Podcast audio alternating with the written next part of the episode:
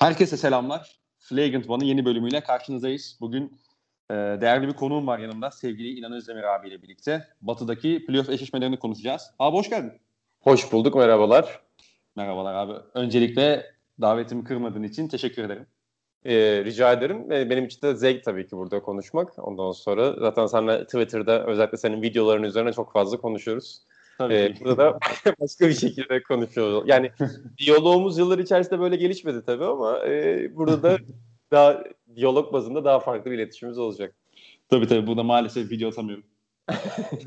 Öyle bir sıkıntı. Onun sıkıntısını zaman zaman yaşıyorum podcast'te. Peki bir şey soracağım. Bundan önce soran olmuştur da ben çok cahil olduğum için. Şimdi ben bu Twitter'da gif mi e, atmayı daha yeni öğrenen bir insanım. Bu videolar için nasıl bir yol izliyorsun? Yani bunların hepsini kaydettin mi bilgisayarına? Biraz senden bahsedeyim. Ee, neden video? Öncelikle. Ee, abi yok ben genelde videoların hemen hemen hepsini işte telefondan kaydediyorum. Ee, bu iPhone'da hani ekran kaydetme opsiyonu var. Ha. herhalde bir buçuk iki sene önce kadar falan belki daha da geçmiş olabilir. eklendi yani telefona. ben de işim, işim bu kısmında biraz cahildim ama küçük kardeşim biraderim sağ olsun. Abi sen bilmiyor muydun bunu deyip o şeyi bana öğretti.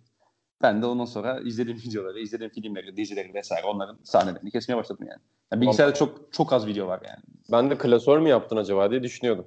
Yok ya, ya şöyle küçük bir şeyim var hani galeride işte telefonda şey yapabiliyorsun ya farklı albümler işte farklı klasörler yapabiliyorsun ya. Ee, onlar ufak tefek var da genelde şey yani. Hepsi şeyde kayıtlı. Tek bir işte video kısmında kayıtlı yani. Güzel. İnşallah ben de bu teknolojiyi yakalayacağım. Ben hala o GIF, Twitter'daki GIF özelliğine işte The Office falan yazıp öyle bir GIF falan buluyorum yani. şey var istersen abi. E, bildiğim kadarıyla Twitter'dan videoları indirebiliyorsun. Böyle yani, uygulama gelmiş galiba telefonlara. Gir abi uygulamada benim profile. istediğin videoları indir yani sıkıntı yok.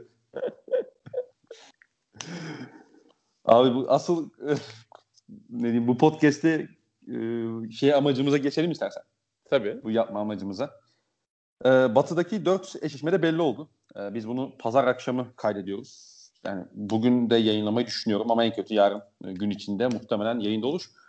Ee, abi en çekişmeli olanla en böyle şey olan eşleşmeyle başlamak istiyorum ben. Tabii ki bu da kesinlikle Oklahoma'lı olmamın hiçbir etkisi yok. Hı hı. Ee, Oklahoma City Houston Rockets tabii ki Westbrook'un iki maç en az iki maç oynamayacağını tahmin ediyoruz bu süreç ne kadar olacak onun tabii ki e, ilerleyen dönemde öğrenebileceğiz ama şimdi Westbrook yok. Harden tek başına yanında ikinci bir top yönlendirici yok. Bu senaryoda Houston'ın şansını sen nasıl görüyorsun abi OKC'ye karşı? Yani çok zor bir seri bu. Ya başta söyleyeyim öncelikle. Benim seri favorim Oklahoma City Thunder. Hatta ben bunu bu arada Westbrook'un sağlıklı olduğu halde bile Oklahoma City Thunder diyebilirdim normal sezon devamlılığı açısından ama ya iki tarafa dair de çok fazla endişem var benim. Sen daha çok Oklahoma tarafını takip ettiğin için senin de kesinlikle endişelerin vardır tahmin ediyorum. Tabii ki. Ee, yani Houston'la ilgili çok temel söylenebilecek şeyler var tabii ki. Yani burada Houston'ın işte kısa beşinden falan filan bahsetmeye gerek yok ama kısa beşten Westbrook'u çıkardığında sen yani ikame edilemeyecek bir yara almış oluyorsun oraya. Eric Gordon o kadar kötü bir sezon geçiriyor ki yani kötülüğünü anlatmaya bile gerek yok burada. Zaten istatistiklere hemen baktığınızda, istatistikleri geçtim maçları açtığınızda bunu fark ediyorsunuz. Houston Rockets'ın Harden'ın dışında iki saniyeden fazla topu elinde bulundurmak isteyeceği bir oyuncusu yok neredeyse. Yani Austin Rivers'ın belli açılardan oyuncu olduğunu söyleyebilirsin ama o bile değil. Çünkü Austin Rivers bile yani çok böyle e, yalap şalap top kullanır. Yani ball handling'i biraz zayıf bir oyuncu. Seyircilerimiz de biliyordur. Yani bazen hakikaten çok iyi bir seri yakaladığını fark edersiniz maç içinde. Şutunu bulur, içeri girer, drive eder. Hani o lise ve üniversite yıllarındaki halini gösterir ama yani Houston Rockets'ın genel olarak top yönlendirici hatta topu elinde tutacak oyuncu problemi var. Diğer tarafta yani işte temel endişem tabii ki Houston Rockets'ın rebound zafiyeti, e, kısa beşinin savunmada yaratacağı zafiyet ve hücumda Harden dışında kimsenin elinde topu iki saniyeden fazla tutturmak istemeyeceğiniz Koç Mike D'Antoni olarak. Hı-hı. Ama diğer tarafa geçince de abi diğer tarafa geçmeyelim istiyorsan üstünden başlayalım. Yani tamam. Houston'ın bu problemleri var ama benim burada sorunum şu. Oklahoma City Thunder bu problemlerin üzerine ne kadar gidecek?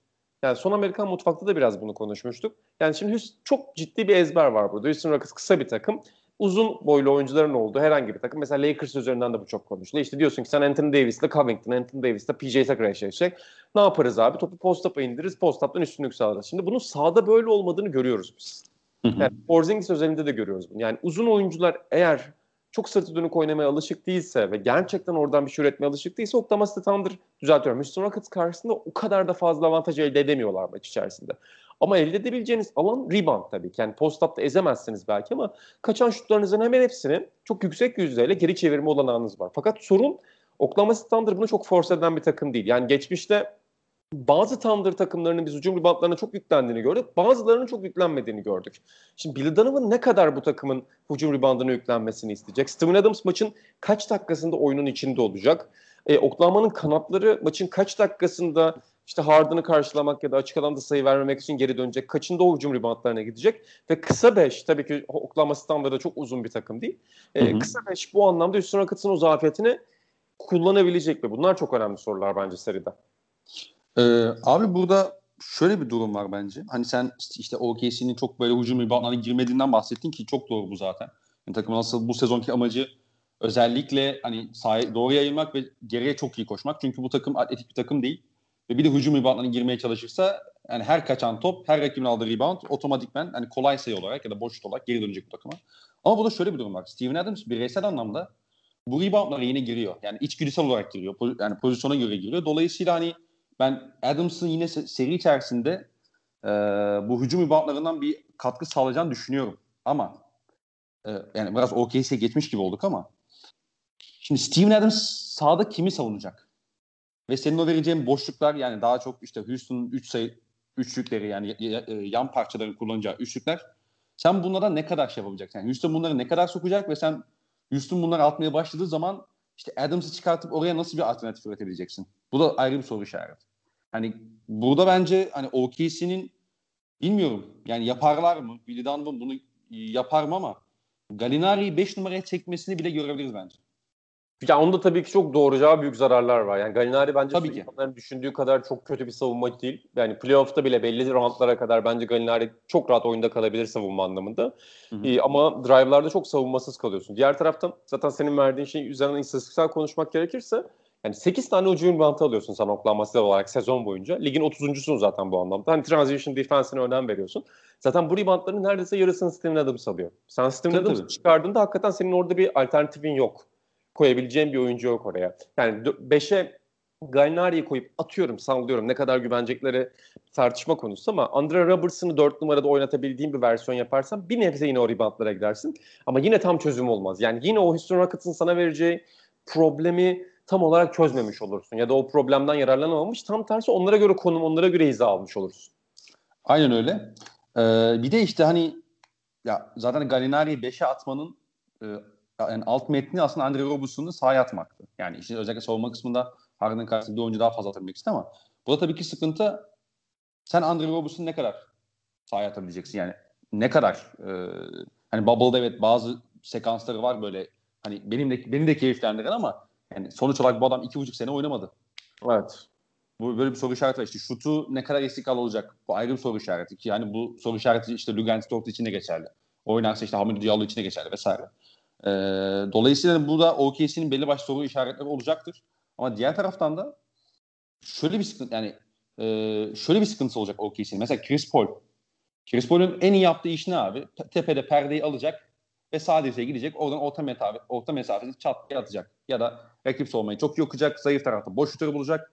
Yani, yani Chris Paul işlerini yapacak. Ama Houston zaten bunların hepsini öldürüyor ki. Yani Houston zaten switchliyor. Yani pick and roll diye bir şey kalmayacak aslında. Şimdi burada yani Chris Paul yine ne kadar o şutları bulabilecek PJ Tucker'a, Robert Covington'a karşı. Yani bir şeyi biliyoruz işte Covington, Harden, Tucker. Yani bu adamlar mesela penetreyle siz geçebiliyorsunuz. Yani çok özel penetre savunmacıları değil bu adamlar. Ama Chris Paul'da artık o patlayıcılık yok. Yani burada, burada işte diğer kısalarına geçiyor. Aynen aynen. Yani burada işte Dennis Schroeder ne kadar iyi dönecek?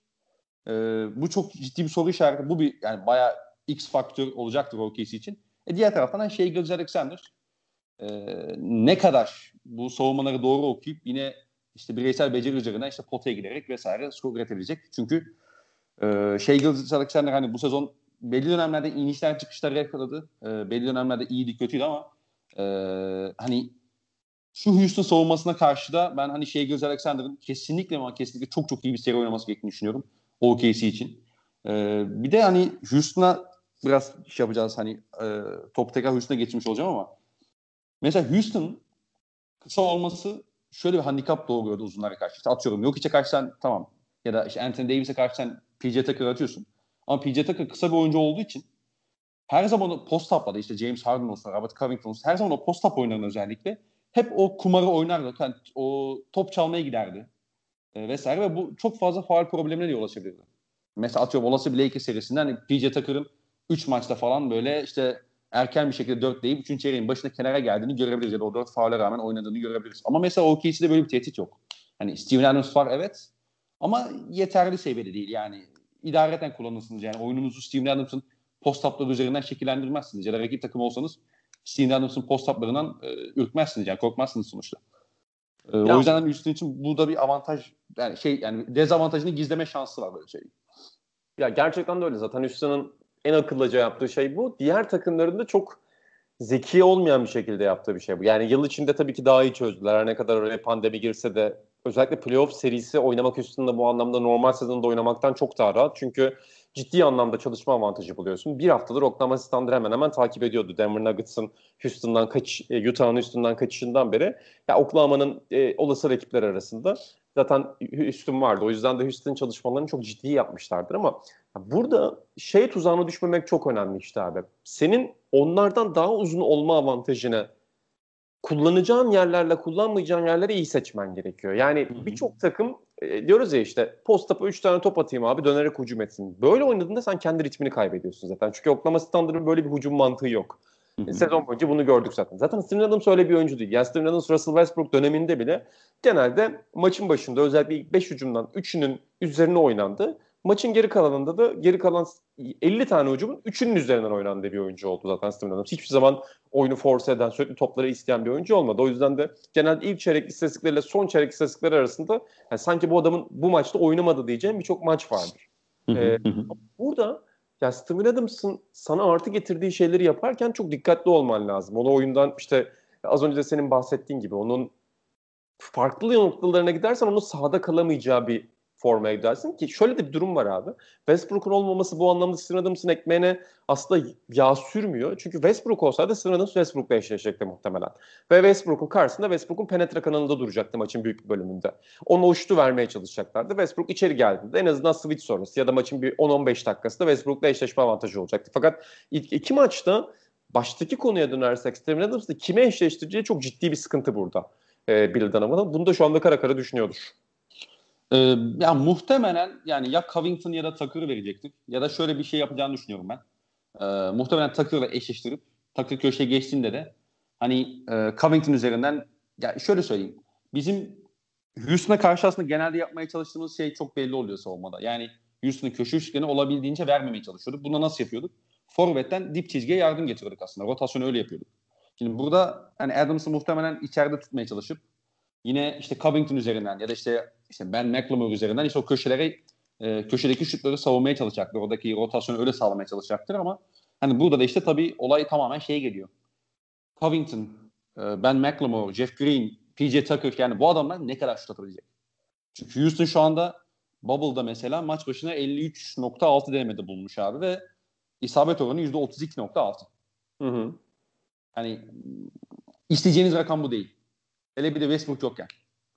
Kesinlikle öyle. Zaten orada hani Harden'ın üzerine çok ciddi bir yük bineceği çok açık ve az önce tam tersi olarak sen işte bu Houston'ın penetre savunmacılarından bahsettin ya. Şimdi hücuma gelmeden orada da bir şey söylemek istiyorum.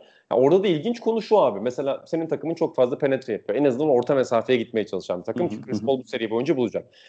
Ee, Covington mesela evet iyi bir birebir savunmacı değil. O yüzden mesela Penetre ile birlikte onu geçebilirsin ama Covington'da Tucker'da o kadar iyi yardım getiriyorlar ki Steven Adams ya da pota dibinden bitirmeye çalışan kısalarının yaşayacağı sorunlardan biri bu olacak. O yüzden senin biraz daha orta mesafede normale göre iyi atman lazım ki Oklahoma Standard bunu becerebilecek bir takım lazım. Diğer ta- taraftan e, senin söylediğin nokta çok önemli. Yani Steven Adams orada köşe üçünü vermemeye ya da köşe üçünü savunmaya çalışacak. Fakat bir yandan da Harden'ın penetrelerinin karşısında durmaya çalışacak. Sonuçta Harden'ın karşısına koyabileceğin çok net bir kısa savunmacı yok. Sene içerisinde sen Schroeder'ı denedin. Chris Paul'u deneyeceksin. Şey Gilgeous Alexander'ı deneyeceksin. İşte Dort'u ya da Robertson'ı deneyeceksin orada ki Dort iyi bir Harden savunmacısı ama orada ortada sahada bulundurmanın başka handikapları var ki şimdi bir sakatlık problemi de var. Orada da senin net bir savunmacın yok mesela. Bu da ciddi başka bir problem. Aynen öyle. Aynen öyle. Yani dolayısıyla burada tabii şey sorusunu herhalde sorabiliriz. Yani OKC nerede ve ne zaman nerede ne zaman ve nasıl şekilde Harden'ı ikili sıkıştırma getirecek? Yani bu bence çok belirleyici olacak. Yani Billy Donovan muhtemelen serinin ilk maçında buna çok başvurmayacaktır maçın son dakikalarına kadar. Yani maç ortada geçerse tabii yani yakın geçerse. Ee, ama serinin içerisinde özellikle Westbrook'ta yokken hani bunu bir e, fırsata çevirmek çevirmesi şey yapılabilir yani. E, çevirmek isteyebilir. Hatta çevirmeli. Abi net yani, çekmeli çünkü sen Jeff Green'in de Ben McLemore'un da şut atmasını istersin. Ben McLemore harika bir şutör. Jeff Green de Houston'da fena şut atmadı. Okey. Austin Rivers şunlar bunlar da öyle. Yani Houston'ın bütün görev adamları için 3 senedir bizim gördüğümüz şey. Sen onların şut atmasını istersin abi. Burada yalnız bir tane handikap var bence. Bubble'da olmanın handikapı. Normal sezon normal şartlarla devam etse ve Oklahoma Thunder aynı ritimle gidiyor olsa ben bu seriye çok daha emin konuşurdum. Ama Oklahoma Thunder da ritimsiz şu anda. Bubble'da onların çok iyi basketbol oynamadığını gördük. Yani normal sezonda yaptıkları şeylerin bir kısmını belli zorunluluklardan ötürü yapamadılar. Bu da normal. Yani Lakers kadar dağınık gözükmediler ama çok da ritimli gözükmediler. Yalnız Oklahoma'nın özellikle Bill Donovan'ın benim iyi bir playoff koçu olduğunu düşündüğüm koçlardan biri Bill Donovan. Özellikle ben 2016 koçluğunun çok iyi olduğunu düşünüyorum Bill Donovan'ın. Sonra bence kötü koçluk yaptı ama 2016'da bence şampiyon olacak bir koçluk yaptı orada. Ondan sonra. Abi Oklahoma Thunder'ın özellikle seyirciyle birlikte bu trap savunmasını yapması ardına inanılmaz etkili olurdu.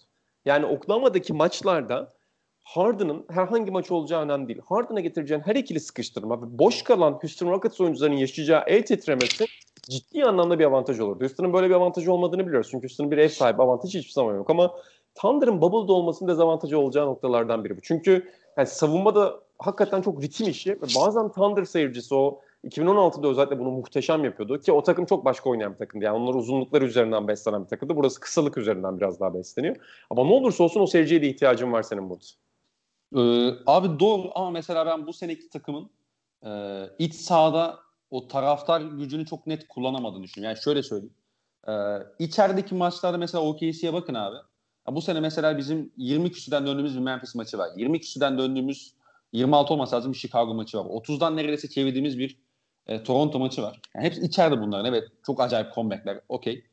Ama mesela bu takım içerideyken o iş hani maç içindeki o disiplini çok net kaybedebiliyor. Deplasmanda ya da işte böyle seyircisi ortamında ben bu OKC takımının hani çok daha şey olduğunu düşünüyorum. Hani e, çok daha kendini bilen, işte haddini bilen, çok daha disiplinli bir şekilde oynadığını düşünüyorum. Deplasmanda da bu bizim işte bu Bubble'da hani tamam kötü birkaç maç var ama hani yani işte Phoenix maçı var. Kimse yoktu abi Chris Paul dışında. Yani o yüzden çok da şey yapmamak lazım bu Bubble'daki şey ortamı. Ee, ama OKC'nin bu inişlerin çıkışların yani e, deplasman maçlarının ya da işte tarafsız maçlarda çok daha az olduğunu düşünüyorum ben. Ee, ama diğer taraftan tabii ki yani özellikle Houston e, yan parçalarının hani bir deplasman atmosferini yaşamayacak olması elbette bir hani artı sağlayabilir yani bu playoff'ta. Ya burada Peki. da işte buyur sen sor. Söyle söyle abi sen bitir sonra. Yok yok. Ben boş yapacaktım. Sen sen bana istediğin gibi şey yapma. ya OKC'nin dağınıklıkla alakalı çok kısa bir şey eklemek istiyorum. OKC'nin bu Bubble'ı tam böyle hani ritimli geçememesini bence en büyük sebebi Deniz Şura'dan olmaması. Hı hı. Çünkü OKC zaten hani işte hep zaten bu sezon herkes konuştu ya hani tekrarlamaya da pek gerek yok aslında ama işte 3 kartlı artı Gallinari ve Steven Adams'ın olduğu 5 maç sonlarında acayip oynuyor. İşte artı 20 verimlilikle oynuyor her 100 pozisyonda vesaire. Şimdi siz oradan Deniz Schroeder'ı çıkardığınız zaman şimdi rakiplerin bize Bubble'da yaptığı çok basit bir şey vardı. Özellikle biz tabii ki topla üretebilen oyuncu sayısı da az olduğu için bizim takımda. Yani Chris Paul sağda ve şey Gilles Alexander diyelim ki kenarda. Ya rakibin yaptığı çok temel bir şey vardı. Chris Paul'e top aldırmıyordu. Ve topu Hamidou Diallo getirmeye başladı. Ya da işte atıyorum Lugansdot getirmeye başladı. E bunlar getirdiği zaman zaten bütün pro- yani çok fazla problem ortaya çıkıyor. Dolayısıyla hani Schroeder bu noktada da e, bizi çok rahatlatan bir oyuncuydu. E, dolayısıyla hani ben ritimsizliği takımın böyle eksik kalmasını ben biraz Dennis Schroeder'e bağlıyorum. Yani hem deliciliğiyle hem bu sene şutunu da bayağı geliştirdi. 3 e, sayısında %38'lere falan çekti yani. Bayağı kritik bir şeydi o. Eşikti bence onun oyununda da. Yani Schroeder'le açıklayabiliyorum ben temel anlamda bunu. Ee, diğer taraftan da yani ya Harden bayağı acayip, yani çok sapıkça bir seviyede o top oynuyor. Zaten hani yüzdelerini vermek gerekirse yani %53.9 sağ içi, %37.8 3 sayı ve %90.1 serbest atış çizgisiyle o şey serbest atış yüzdesiyle pardon. maç başına 34.1 sayı atıyor. Yani e, OKC bilmiyorum. Yani Harden ne kadar yavaşlatabilecek? Seride Westbrook'suz dönemde ne kadar avantaj sağlayabilecek? Bu tabii ki serinin gidişatında etkin rol oynayacak diyelim. Tahminin nedir abi senin? Ya ben 4-2 Thunder alabilir diye düşünüyorum. Burada tek koyacağım şey yani klasik bir muhabbet olacak ama e, Harden 40 dakika oynamaya çok alışık bir oyuncu burada ve yine 40 dakika oynayacak. Onun için bir problem olmayacak. Fakat Chris Paul dakikalarını Bill Donovan'ın nasıl kullanacağını çok merak ediyorum Bubble'da. Yani e, topun bir şekilde senin az önce söylediğine bağlantılı olarak Chris Paul'da ya da şey Gilgis Alexander'da ya da Dennis Schroeder'de olmasını istiyorsun ki bunu sağlayabilirsin 3 tane oyuncun varken zaten 30 dakika üçünü, üçünü de oynattığında üçünden ikisi genelde sağda olmuş oluyor zaten. Fakat ne olursa olsun Chris Paul'u biraz daha Harden'ın karşısında tutmak isteyeceksin. 37-38 dakikaya çıkaracaksın süresini. İki günde bir maç var. Çok kısa sürelerde maç var. Evet seyahat etmeyeceksin. O avantaj. Maçtan çıkıp direkt otel odana gideceksin. Duşunu alacaksın. Masajını yaptıracaksın. Hı hı. E, uyuyacaksın. Bu önemli bir avantaj. Ama ne olursa olsun Chris Paul'un kronik sakatlıkları, o playoff'ta başına gelenler hafif bir 31'den 37'ye 38'e çıktığında başına gelecek mi bence bu seri için çok önemli olacak. Bir de Westbrook iki maçtan daha fazla kaçıracak mı? Yani şu anda senaryo iki maç kaçıracağı yönünde ama iki maçtan daha fazla kaçıracak mı? Yine de ben tahminimi 4-2 Thunder yapayım. Ya OKC değil de başka bir takım olsa yani Houston için şeyden bahsedebilirdim. Seri ilerledikçe özellikle Harden'ın performansının da düşmesiyle birlikte karşı taraf avantaj sağlayabilirdi. Ben öyle düşünüyorum ama OKC'de işte hani şey konusunda çok güvenemiyorsun işte. Shea Gilles Alexander evet geçen sene oynadı. Bu atmosfere yani bu ortama çıktı işte Golden State gibi takıma karşı çok iyi maçları da oldu. Hani hatırlarsın işte çok iyi en vardı mesela. Evet 6. maçı ben çok net hatırlıyorum mesela. Ee, ilk yarıdan 5 tane mi üçlük atmıştı falan yani. Draymond Green uzak 3 metreden falan savunuyordu. Kaldırıp çat çat üçlükleri atıyordu mesela ama işte orada biraz daha yan parçaydı. Burada biraz daha ana role soğutması gerekecek. İşte Galinari şeyi biliyoruz hani Galinari iyi bir skorer. Çok iyi bir tamamlayıcı skorer ama biraz onun skorerlik konusunda hani ne derler işte bu, e, kullanımını arttırdığınız zaman biraz daha fazla rol vermeye başladığınız zaman hücumda Galinari de çok eksik bir oyuncu. Bir kere bence şey yok mesela. Galinari temaslı oyunda çok çabuk sinebilen bir adam. Yani bunun sıkıntılarını yaşayabilir OKC. İşte bilmiyorum ne kadar yani Houston'ın çok fazla kullanılabilecek defosu var ama OKC bunu ne kadar kullanabilir? Ondan emin değilim. Westbrook'un iki maç sonra döndüğü senaryoyu konuşuyorum abi. Abi 4-2 Houston ya. Oo. Evet. Sen biraz kendi takımına ben tam tersi yaparsın diye düşündüm ama dostacı söyler yaptın. Ee, başka bir şey yaptım. Totem. ya şöyle mesela ben serinin 7 maça giderse Houston tarafından kazanacağını düşünüyorum abi. Ondan abi 7 o, ya 7 maç Harden 7 maç kazanamaz abi. Chris Paul, Chris Paul Harden eşleşmesinde ya 7. maça giderse ben rahat olurum abi. Aldık derim yani. Ben nedense tam tersi düşünüyorum abi. Ben yani bu seriye özelinde Harden'ın çok daha taze gireceğini biliyoruz. 3 aylık ara ona biraz yaradı.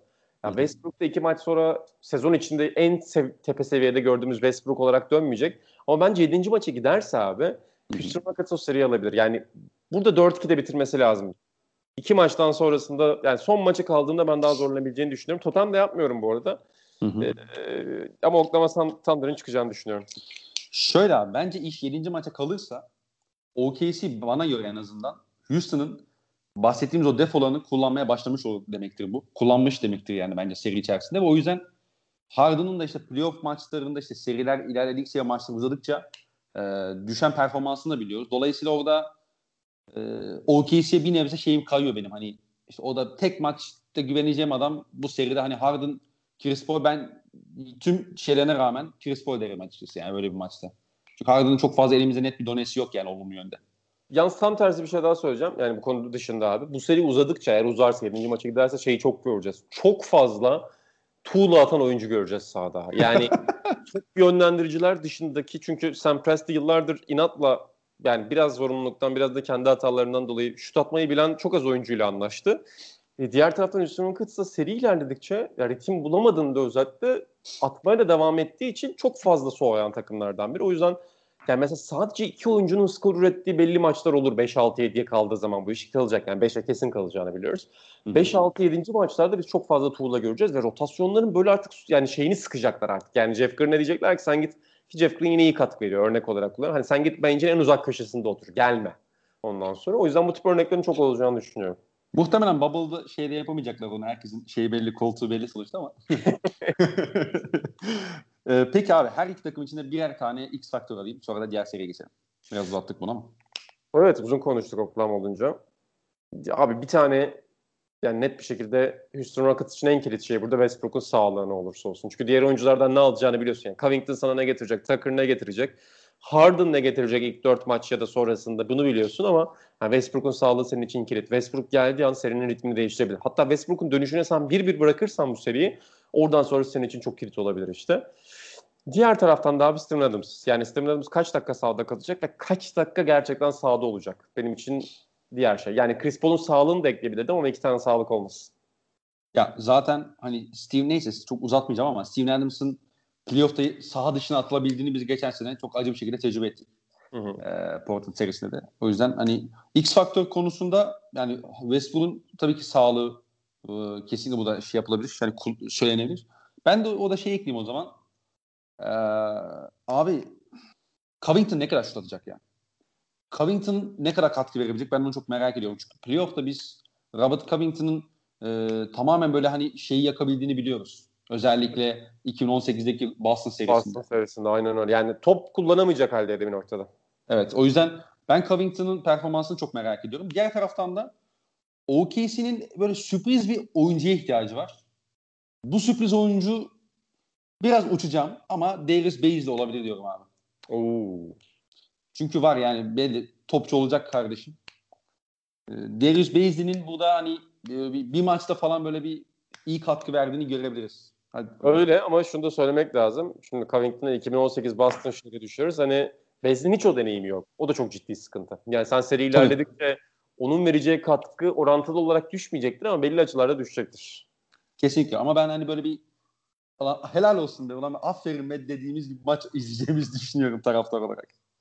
Biraz da şey zaten e, Bubble'daki son maçlarda da yüzümüzü güldürüyor kardeşim benim. Neyse. Abi buradan 3-6 ile devam edelim. E, tamam. Denver Nuggets, Utah Jazz.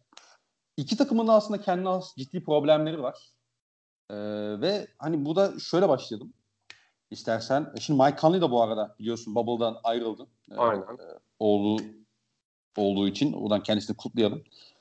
Abi ben Utah Jazz'le alakalı şunu merak ediyorum. Yani Utah Jazz'de ilk beşten herhangi bir parçayı çıkardığın zaman oraya bir bench oyuncusunu koyduğun zaman bütün taşlar dağılıyor abi. Bütün takım dağılıyor. Yani bunu mesela playoff'ta Denver'a karşı bunu ne kadar şey yapabilecekler? Yani bench'ten ne kadar katkı alabilecek Houston şey e, Utah Jazz? Alamayacak. Yani alamayacak. çok net bir cevabı var bence bunun. Çünkü ciddi anlamda elit takımlar içerisinde NBA'nin en sınırlı takımı. Benim gördüm. ben Utah elit takımda görmüyorum açıkçası. Hani bu kötü bir takım oldukları anlamına gelmesin ama sezon başında da ben onların şampiyonluk ihtimalleri içerisine konulmasının biraz abartılı olduğunu düşünüyordum. Yani ne Rudy Gobert'in ne Donovan Mitchell'ın öyle bir karakter olduğunu düşünüyorum. Hadi yedekleri geçtim. Şampiyon geni olan oyuncular olduklarını düşünmüyorum ilk aşamada. En azından şu anda o oyuncular olmadıklarını düşünüyorum ama oyuncuların herhangi birini ikame edebileceğin bir versiyon yok senin. Yani mesela Joe Ingles çok değerli bir oyuncu. Pick and roll'de özellikle senin oynatmak istediğin basketbolun en değerli elementlerinden biri diyebilirsin. Ama Joe Ingles'ı da bir NBA takımı yedekleyebilmeli. Yani sen onu bile zor yedeklediğinde atıyorum Niang'den biraz katkı alıyorsun. Şimdi işte atıyorum Tucker'ı biraz oraya koydun. Mioni'yi rotasyonun içine dahil ettin. Jordan Clarkson'ı pick and roll'ün belli bir kısmında kullanabiliyorsun. Yani asla devrenen oyuncuya pas gelmese de en azından topla birlikte o perdeyi alıp içeri girebilen bir oyuncu. Ama herhangi bir şekilde ikame edemiyorsun abi oyuncular. Yani Donovan Mitchell'ın yedeği yok. Hani Jordan Clarkson'a da onun yedeği dedin. Ingles de onun ikisinden birinin. Yani top elinde bulunduran oyuncu olarak girdi. Hı hı. Ama Rudy Gobert'in zaten yedeği yok. Royce O'Neal normalde senin aslında mantık olarak yedeğin olarak konumlandırdığın bir oyuncu ama takımın şu anda en kilit oyuncularından birine dönüştü ve 40 dakika 41 dakika oynamak zorunda. Bu O'Neal kötü bir oyuncu olduğu için değil. E, o yüzden yani Quinn Snyder her ne kadar elindeki malzemeden çok düzenli bir hücum ve çok düzenli bir savunma takımı çıkarmayı bilse de çok temel bazı basketbol prensipleriyle hücumda çok temel bazı işte handofflarla oynasa da ben bu Utah Jazz'in sınırlılığının onların başına çok bela açacağını düşünüyorum Denver karşısında. Denver da bence çok sorunlu bir takım. Yani az önceki seri gibi olacak biraz diyorum ama hı hı hı. Utah Jazz'in daha fazla sorunu var. Ee, bir de abi yani şey var Utah'la alakalı. Mesela Rudy Gobert tamam yani adam nasıl bir savunmacı olduğunu işte Utah savunmasında ne kadar kilit bir rol oynadığını vesaire anlatmamıza gerek yok ama mesela Rudy Gobert yanında Joe, şey varken Derek Favors varken özellikle savunmada çok hani o çember kuruculuk işini çok daha iyi yapabiliyordu. Çok daha rahat yapabiliyordu çünkü özellikle sahadayken mesela atıyorum yok işte boğuşan adam Gobert olmuyordu. Yok işte boğuşan adam e, Derek Favors oluyor. Bu da Gobert'e o işte ya, zayıf taraftan gelip ya, çember koruma alanını sağlıyordu vesaire. İşte en basitinde ya da işte bunu Carl Anthony Towns'a da söyleyebilirsiniz. Yani işte Anthony Davis için de söyleyebilirsiniz. Yannis için de söyleyebilirsiniz. Yani o oyunculara karşı da. Şimdi Gobert tam, tamamen Nikola Yakuş'la birebir eşleşmek zorunda.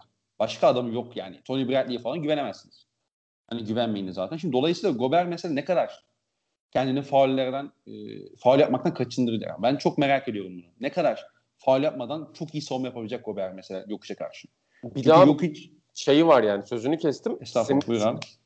Ricky Rubio vardı. Yani Ricky Rubio en azından o kısaya ve topa baskı uygulayabilen bir oyuncuydu. Ve Gobert olarak bu seni de rahatlatıyordu. Şimdi Denver Nuggets gibi tamamen ikili oyun üzerinden özellikle belli açılardan, kenarlardan ucube eden bir takım düşün.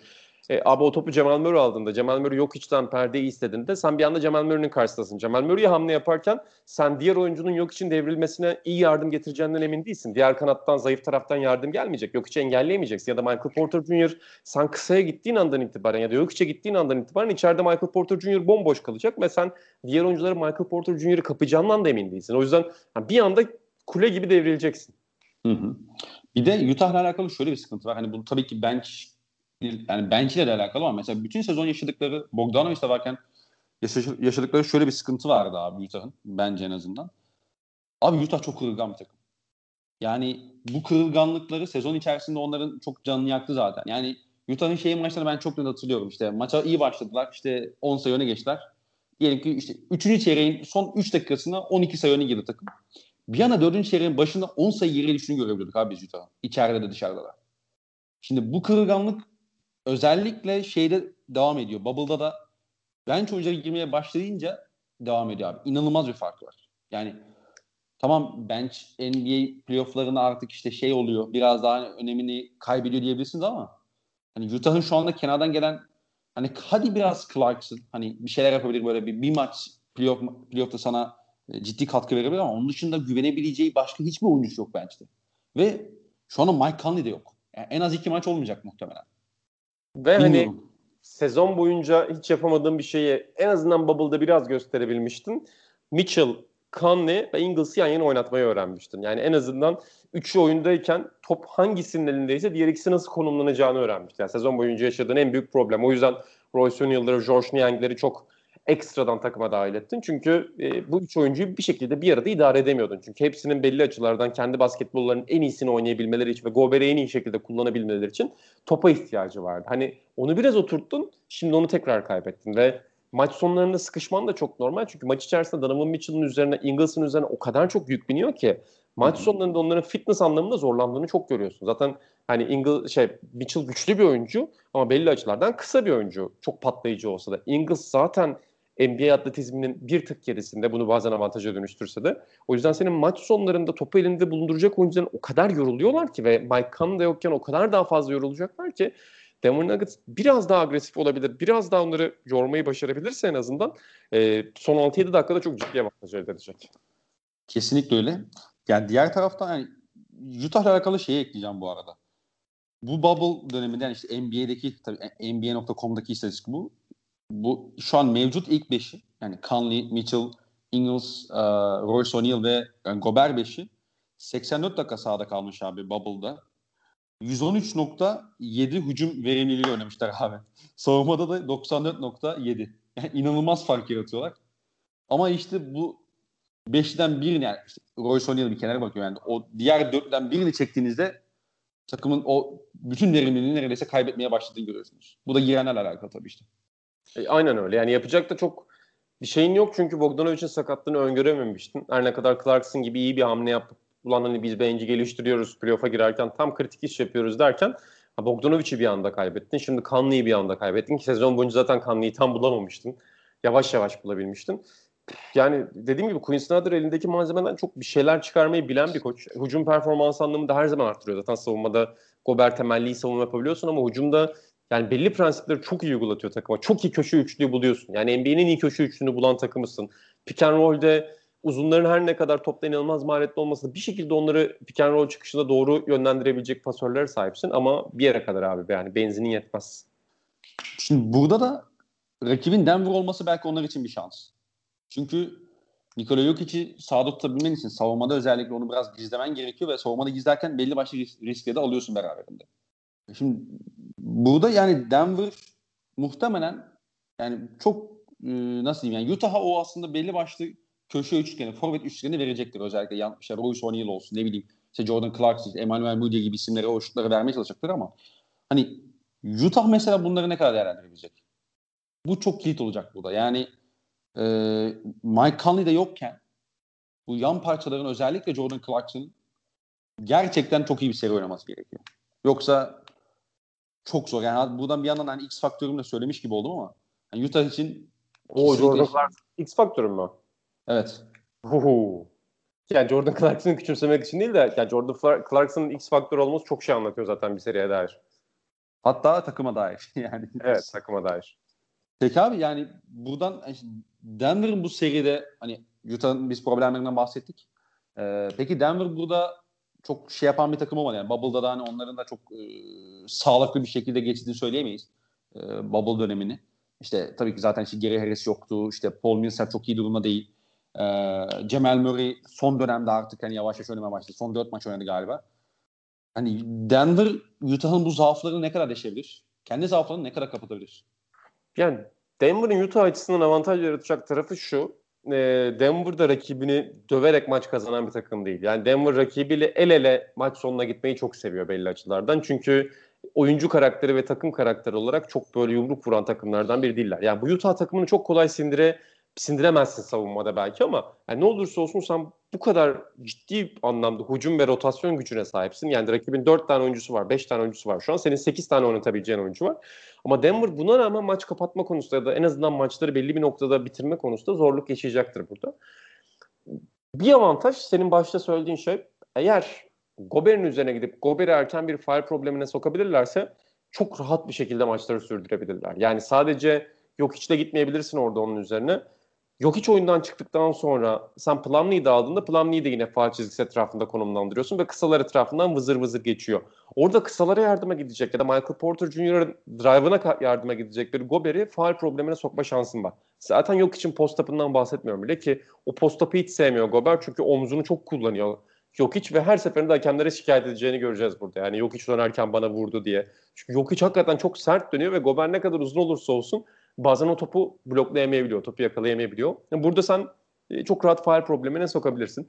İkincisi e, Mike Conley'de kaybeden bir Utah rotasyonunu zaten kısalarda da seni kovalarken zorlanacağı belli açılar olacak. Jamal Murray'nin formu burada çok kritik olacak. Yani Jamal Murray, Michael Porter Jr. ikilisinin hücum formu çok kritik olacak. Çünkü Denver'ın zaten gözü kapalı ne oynayacağını biliyoruz biz burada. Yok için bireysel yaratıcılığı, yok için bir pasör olarak şütörleri bulması ki çok fazla şütörün yok, e, saf şütörün yok çok fazla bunu değerlendirebilecek. Hı. En klasik setin zaten Cemal Murray'nin yok için etrafında helikopter gibi dolaştığı ve yok için bir şekilde bel arkası, kafa üstü bir şekilde o pası verip e, Cemal Murray'e o eski bildiğimiz klasik Mike Bibby, Weber ya da Mike Bibby Divac hücumları gibi kısayı bulduğu hücumların. Üçüncüsü de şimdi eklenen Michael Porter Jr. Yani Michael Porter Jr. sen hem topsuz katlarıyla ki çok iyi yapıyor bence. Bunu çok iyi geliştirdi. Abi yok yok için varlığına inanılmaz besleniyor ya inanılmaz besleniyor çünkü çok iyi topsuz kat yapıyor. Yani topa evet, ihtiyaç evet. duymadan oynayabildiğinde ki Cemal Murray mesela bazen bunu unutuyor. Cemal Murray bazen topa çok fazla ihtiyaç duyabiliyor ve o biraz Denver hücumunu tekletebiliyor. Ama Michael Porter Jr. zaten kendisinden kısa oyuncular tarafından savunuluyor. En az 5-6 santim fark var.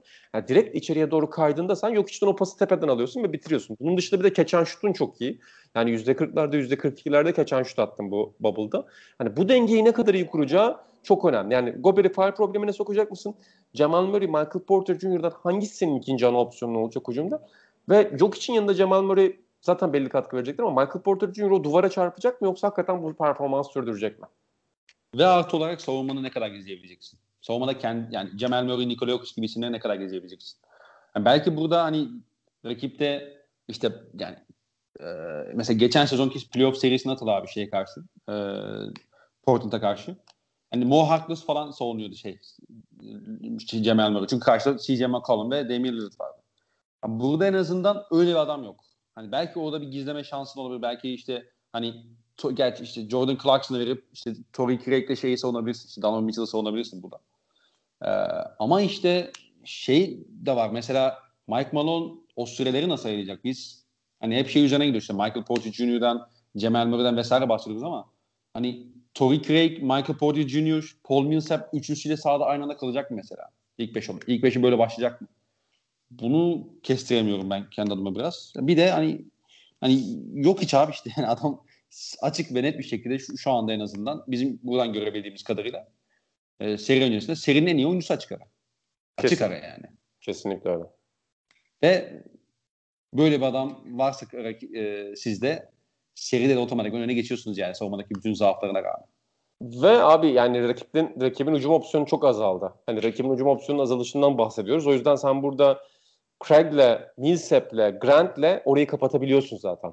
Hı hı. Yani Jeremy Grant'i zaten çok iyi bir şekilde kullanırsın ki Jeremy Grant'in üçlüğünde ne kadar geliştirdiğini biliyoruz. Artık yani %40'a dayandırdı neredeyse üçlük performansını.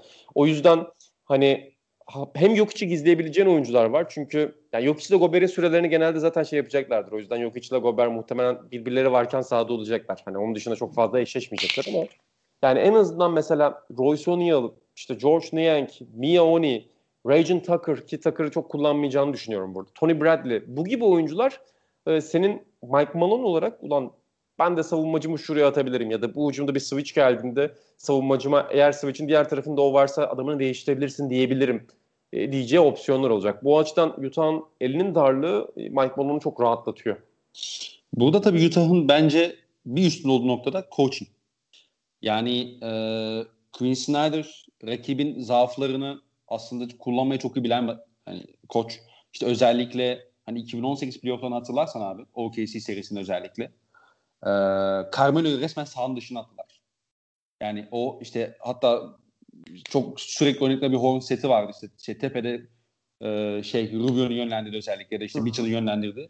Zayıf tarafta da Carmelo olduğu için ya da işte atıyorum işte e, favor savunduğu için yani sürekli yani ya tersleşmeyle onu e, şey yaptılar yani paramparça ettiler ya işte e, yardım savunma, savunmacısı yaparak onu e, ciddi manada hani e, sahanın dışına attılar. Bir de şut atmaya zorladı tabii. Atamayınca hani şu anki gibi değildi maalesef.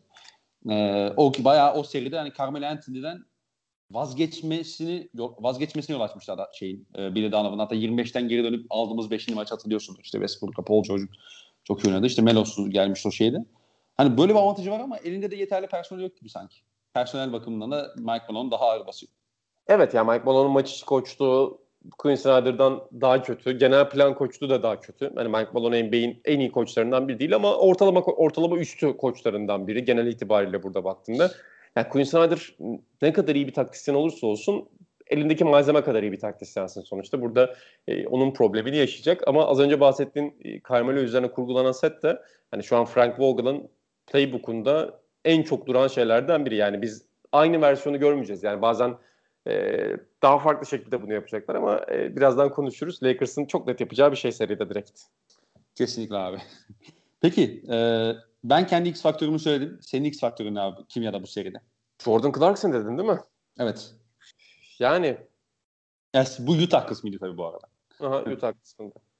Ya Utah'ta X faktörüm şu olabilir abi. Ee, hani Joe Ingles formunu bulmuştu dediğim gibi. Bence Bubble'da fena değildi belli maçlarda. Hani zaten onun ne getireceğini ne götüreceğini biliyoruz. Abi çok iyi bir Donovan Mitchell'a ihtiyacı var Utah'ın. Yani olağanüstü bir Donovan Mitchell'a ihtiyaçları var. Ki onun bazen şut yüzdesi olarak ne kadar düşebildiğini biz biliyoruz. Ee, ne kadar tıkanabildiğini biz biliyoruz. İşte yani geçen sene mesela çok kötü bir belli açıdan playoff geçirmişti. Özellikle maç sonlarında rakip tamamen ucumda topu onun eline bırakıyordu ve çok zorlama şutlar atıyordu. %30'lara kadar düşmüştü şut yüzdesi ki üçlüğünden bahsetmiyorum. Üçlüğü zaten %20'lere kadar düşmüştü. Yani Donovan Mitchell'ın özellikle Conley'nin olmadığı iki maçta çok yüksek verimli oynamasına ihtiyacı var abi. Yani 25-24 şut kullanacak. Kafadan bunu söylüyorum. 24-25 şut garanti kullanacak. Ee, bunları %30'la değerlendirdiği an Utah'ın herhangi bir şansı yok maçta kalmak için. Öyle öyle. Bir de Hani Mitchell evet kötü bir şutör değil. Ee, o perdeyi kullandıktan sonra özellikle kalıp orta mesafesinde üçünü atabiliyor ama o da mesela ikili oyunları şey yapan bir oyuncu. Hani böyle perdeye gitmek için pot pardon potaya gitmek için kullanan bir oyuncu. Şimdi Mike Conley'in yerine oraya atıyorum. İşte Emmanuel Moody'yi kullanacaksınız yeri geldiğinizde. Jordan Clarkson'ı kullanacaksınız. Hani orada da işte spacing anlamında e, o da yine bir eksi yazacak yani bence. Donovan Mitchell için. Yani o kullanabileceği alan sayısı yani alan büyüklüğü de bayağı azalacaktır. Yani Mike Conley'nin olmayacağı dönemlerde özellikle. Hani Mike Conley bu sene %37.5'a falan üçlük attık. Yani e, gayet yeterli bir işte diye düşünüyorum en azından. Peki. Abi Mitchell hani o köşe pasını vermeyi daha çok öğrendi mesela. Yani o perdeden Hı-hı. çıktıktan sonra köşedeki şutörü buluyor. Ama şu an o köşedeki şutör yok yani. Evet Utah şutu çok iyi buluyor ama bir tane daha şutörün gitti abi. Kim atacak o şutu? Yani sen sezon boyunca ligin en iyi geçen şut atan takımısın belli ölçülerde. Ligin en iyi, en yüksek yüzdelik şut atan takımlarından birisin ama yani önce Bogdanovic sonra Kanlı'yı iki maç kaybediyorsun. Çok zor işin yani. Kesinlikle. Peki abi ben e, 4-2 Denver diyorum bu seriye. Ben... Pardon, bu, pardon bir saniye özür dilerim. Özür dilerim. Biz Nuggets şey Denver'daki X faktörümüzü söylemeyi unuttuk. Hmm. Ya da işte yani kim olabilir e, şey Denver'da. Hmm. Yani çok klasik bir cevap vereceğim abi. Böyle X faktörlerin çok şey değil üzerine çok düşünmeden söylüyorum. Ee, yani Michael Porter Jr. ne kadar duvara vuracak ne kadar vurmayacak. Çünkü şut atmaya devam edecek bir oyuncu onu biliyoruz. Yani öyle bir şey kafası yok onda. Ben korkum, sineyim falan yok. Atmaya devam edecek. Mark Malone da onun atmasını istiyor. Ama çok soğuk başlayabilir mesela. Bunu playoff atmosferinde ki burada tırnak içinde bir playoff atmosferi olacak Bubble'da. Ne Hı-hı. kadar karşılayacak bu önemli. Abi Michael Porter Jr. konusunda ben de katılıyorum ya. Hani benim de X faktörüm Michael Porter Jr. olacak. E, Denver'la alakalı. Peki e, tahminin abi? Ben 4-2 demiştim galiba seri öncesinde. Denver 4-2 demiştim. Hala 4-2'de kalmayı tercih ediyorum. Yani Conley çok ciddi bir eksik orada. 4-1'e bile gidebilecek 4-2 bu. Peki, Denver. A- Denver. Yani. Ee, abi yani çok heyecanla yani sonucunun çok belli olduğunu düşündüğüm ama yine de çok heyecanla beklediğim bir eşleşmeye geçiyoruz burada. Ee, Dallas Clippers. ya da Clippers Dallas neyse artık. Abi e, yani Carlisle'a desen ki hocam bak bütün NBA'deki kalan 29 takım bu. Kimle eşleşmek istemiyorsan es, kimle eşleşmek istemiyorsun seç birini desen herhalde Clippers seçerler. Aynen öyle. Ve gitti o takımla oynuyor şu an. yani bir, bir ara şey ihtimali vardı yani işte Nuggets'ın ikiye alması, Clippers'ın işte üçe düşme ihtimali vardı ya. Hani Hı-hı. inşallah olur diyordum çünkü hani Rick Carlisle işte ya da işte Luka Doncic yani çiğ çiğ yerlerde diye düşünüyorum. Yani Portland, yani pardon işte Dallas e, Nuggets serisinde yani muhtemelen işte e, Dallas'ı e, seçerdim ben yani e, olası bir şeydi. Hani öyle olası bir eşleşmede. Ama şu anda hani Clippers'ın bütün sorunlarını biliyoruz. Evet. Hala hal bir tam takım olarak oynayamadılar Bubble'da da. Evet. Tamam ama diğer taraftan da ya playoff e, modunu açmış bir Kawhi Leonard, Paul George gibi isimler de Luka Doncic'in verimliliğini belki %5, belki %10 bile değil. Belki %5 oranında azaltırsın ama o %5'in e, Dallas'a yaratacağı etki çok fazla olacaktır. Ya gerçekten de öyle. Şöyle söyleyeyim sana. Neredeyse Clippers dışında ki bu seride bile şansları var. Yani sonuçta %0 değil şanslar. Yani Clippers karşısında ilk turda çıkabilecek herhangi bir takımdan daha da fazlalar hatta belli açılardan şans anlamında ama hadi Lakers'ı da dışarıda bırak. Lakers'ı da zorluyorlar belli açılardan. Diğer 6 takıma karşı, e, diğer 5 takıma karşı favori diyebilirdim ben e, Dallas Mavericks kimle eşleşiyor? Mesela Utah gelseydi oraya ki Utah normal sezon içerisinde bazen ki bu sezon onu yapamadılar. Çok ciddi seri yakalıyor. Mesela Utah ilerlerdi bence. 7-2 girseler ya da 6-3 girseler. Hı çok örnek söyleyebiliriz ama cidden Dallas adına çok talihsiz bir eşleşme bu. Luka Doncic adına da çok belli açılardan talihsiz. Çünkü benim playoff'ta açık ara izlemeye merak ettiğim oyuncu. Yani zaten kişisel olarak LeBron'dan sonra en sevdiğim oyuncu. Ee, işte hani basketbolu izleyiciliği, her şeyi bırak, iş yapma, işte bu sektörde olma falan bırak hani bir basketbol izleyicisi olarak önümüzdeki 15 seneye dair mutlu olmamın en büyük sebebi. Ama e, normal verimliliğinden çok daha düşük olacağı açık. Normalden çok daha fazla top kaybedecek. Ve zaten bu sezon boyunca gördüğümüz en büyük sıkıntısı maç içerisinde o kadar fazla yük taşıyor ki maç sonunda çok ciddi yoruluyor ve e, çok yanlış kararlar veriyor maç sonlarında. Sadece bunu son top anlamında söylemiyorum. İnsanlar oraya çok takılıyorlar ama senin bir süperstar olarak son 5-6 dakikada takımdaki bütün doğru tuşlara basabilmen lazım. Doncic o kadar çok yoruluyor ki normalde atabildiği için çok zorlama şutlara yöneldiğini görebiliyoruz. Bu seride de çok yaşayacak bunu. Yani bir Paul George, bir Kawhi Leonard, bir Paul George, bir Kawhi Leonard derken e, maçın artık 30. 32. dakikasından itibaren normal performansının çok çok altında çok yanlış kararlar verdiğini göreceğiz. E, o yüzden çok zor bir seri. E, bir de şey var abi mesela hani e, bu takımın temeli yani hücumdaki temeli ne abi? Tepede Luka Doncic'in yönettiği pick and roll'ler değil mi? sen yani Clippers olarak bunu o kadar güzel iş yapabilirsin ki. Yani tamamen e, tamamen olmasa bile ciddi oranda buna bir şey şey vurabilirsin. ne derler ona hani bir e, sıkıntı yaratabilirsin yani onu ciddi manada bozabilirsin. Şimdi bundan sonra işte Tim Hardaway Jr., Seth Curry yani ya da Porzingis bu adamların topla daha fazla üretmesi gerektiği anlarda verecekleri kararlar ne olacak mesela? Yani bu adamlar Luka Doncic'in varlığından çok güzel beslenen ve Doncic'in varlığı sayesinde çok büyüyen oyuncular bana göre.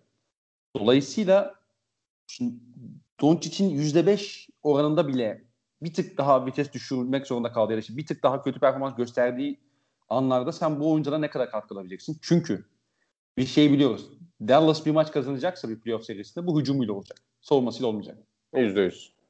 Dolayısıyla Clippers'a karşı Doncic bir bireysel anlamda bu Kawhi Leonard, Paul George işte Patrick Beverly'yi bile atar yani tamam Doncic çok daha uzun kalıyor ama hani Beverly rakibin e, boyu fark etmek için her topla savaşan bir oyuncu sonuçta.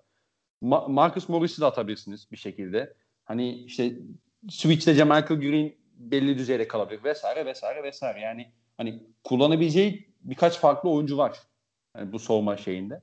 Ee, şeyin Los Angeles Clippers'ın. Dolayısıyla hani Doncic ne kadar iyi performans gösterecek? Doncic'in performansının bir tık altta kaldığı dönemlerde Dallas ne kadar iyi hücum edebilecek? Seth Curry ne kadar ya da işte Tim Hardaway Jr. ne kadar e, o topu yere bulduktan sonra doğru kararları verebilecek? Porzingis ne kadar ters eşleşmeyi kullanabilecek? E, bunlar çok belirleyici olacak ama e, çok zor. Yani Dallas'ın işi hakikaten çok zor. Ya gerçekten öyle zaten mesela bu Bubble'da bile şimdi Doncic'in etrafında top yönlendirici ikinci bir zaten yani Dallas'ın en başta planı neydi abi? Rick Carlisle'ın en sevdiği şey zaten iki tane top yönlendiricinin aynı anda sahada olması. Çünkü tek bir oyuncunun üzerine yük bindirmek istemiyor. Bir de Doncic'i bir çaylak olarak düşündüğü için, klasik bir çaylak olarak düşündüğü için en başta Dennis Smith Jr. ile onu yan yana bulundurmanın çok mantıklı olduğunu düşünüyorlardı. Fakat sonrasında hani Doncic'in eline top vermenin ve 35 dakika o topun onun elinde bulundurmanın o kadar değerli olduğunu fark ettiler ki tamamen başka bir mantığa doğru gittiler. Ama ne olursa olsun mesela Trey Burke bile kadrodayken Rick Carlisle'ın Trey Burke'e ne kadar değer verdiğini görüyorsun. Çünkü ekstra top taşıyacak bir oyuncu. Delon Wright mesela. Delon Wright çok farklı stilde bir oyuncu. Ama Delon Wright Carlisle çok seviyor ve çok tutuyor. Sağlıklıyken mesela Jalen Brunson aynı şekilde çok de- değer veriyor. Hani 7 yaş küçük olsaydı J.J. Barre'yi burada çok kullanacaktı. Ki artık kullanması imkansız. Hani Rick Carlisle bunu çok seviyor çünkü o da Doncic'e biraz fazla yük bıraktıklarının farkında. Diğer oyuncuların sadece keçen şutla ya da sadece içeride devrildikten sonra smaç vurarak sadece orta mesafeden o şutu atarak sahada var olmalarının Doncic'e kadar yük ama bir yandan da artı getirdiğinin farkında. O yüzden çok zor olacak. Burada yalnız bulabilecekleri çok mikro şeyler var ki zaten Carlisle de onların peşine gidecektir. Yani Clippers genelde Zubats'la maça başlıyor ki Bubble'da da çok formda. Belli artıları da var ama Doncic'in çok isteyeceği bir eşleşme Zubats. Yani Zubats'tan perde getirecekler sürekli. Ama Clippers'ta o perdenin çıkışında Zubats'ı Doncic'in karşısında bırakmamak için bir plan yapıyor şu anda. Muhtemelen Rex Kalamya'nın en çok kafayı yorduğu şey budur. Hani ben nasıl sürekli e, Kawhi, e, Paul George olmadığı zaman da onlar ya da bir şekilde switch yapmak zorunda kaldığında Pat Beverly ya da Marcus Morris'in hatta işte Jamal, e, Green'i orada kullanabilirsin. Yani bunların karşısına nasıl bırakacağını düşünüyordur şu anda. E, açabileceği deliklerden biri o. İkincisi de az önce ismini andım ama LeBron James tarzı oynamayı sevdiği için Doncic, Doncic'in eşleşmeyi isteyeceği oyunculardan biri de e, bence Marcus Morris olacak. Yani Marcus Morris kötü bir savunmacı olduğu için söylemiyorum bunu abi. Ama yani mesela maç sonlarını kapatma beşinde Zubats yerine Marcus Morris'i koyduğunda aa işte Clippers ölüm beşini buldu, Warriors tarzı beş buldu gibi bir mantık var ya. O bence tam geçerli olan bir mantık değil. Ve Doncic'in ve Dallas'ın kaşıyabileceği avantajlardan biri de o. Çünkü Morris'i karşısında bıraktığında Clippers aa tamam bize şişmemizi bulduk. Doncic yer Morris diye düşünecek ama ben belli açılardan Doncic'in bunu avantajı çevireceğini düşünüyorum. Abi kesinlikle öyle. Şimdi Marcus Morris'in aslında savunma yapabilmesi için onun hücumda belli oranda top kullanması gereken bir oyuncu diye düşünüyorum. Yani Marcus Morris hücumda biraz şey olduktan sonra, biraz top kullandıktan sonra, biraz hani oyuna ısındıktan sonra savunmada da kendini yine %100 verebiliyor ya da işte belli oranda veriyor.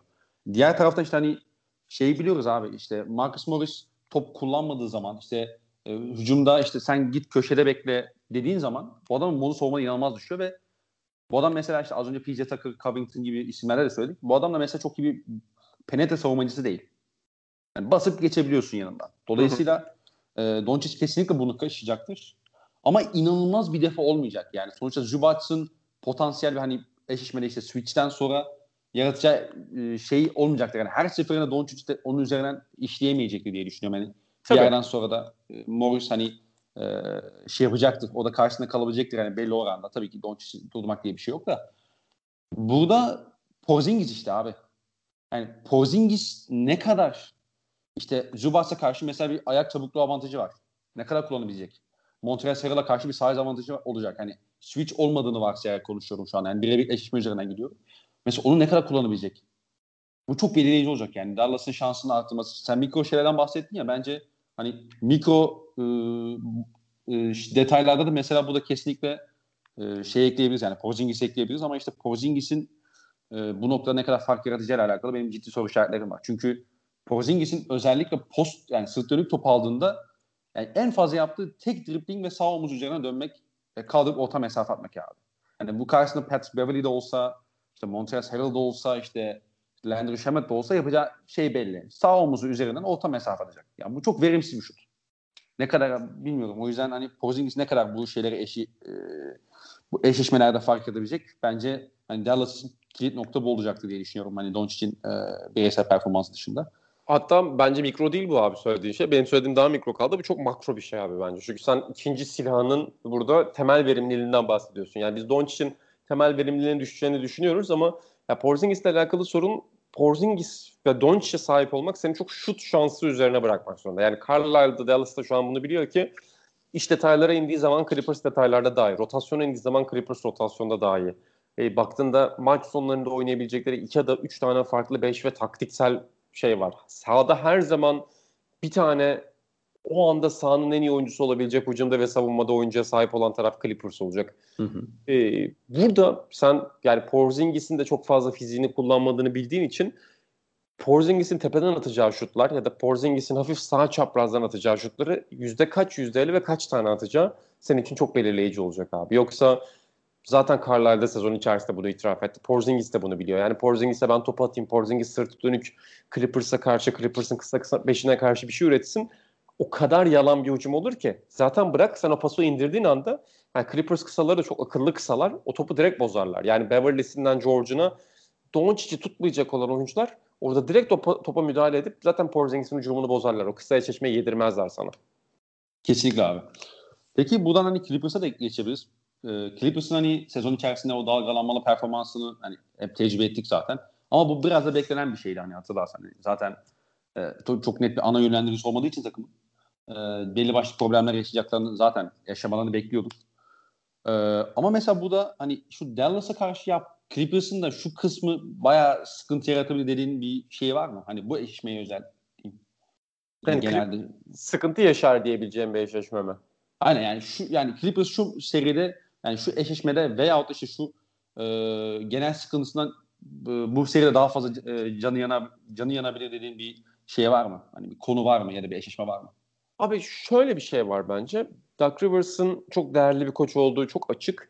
Ama gerek rotasyonundaki eksiklerden dolayı gerek de takımın bir türlü beraber çalışamamasından, beraber ritim bulamamasından ötürü bence bazen çok komik e, ilk beşler atabiliyor sahaya.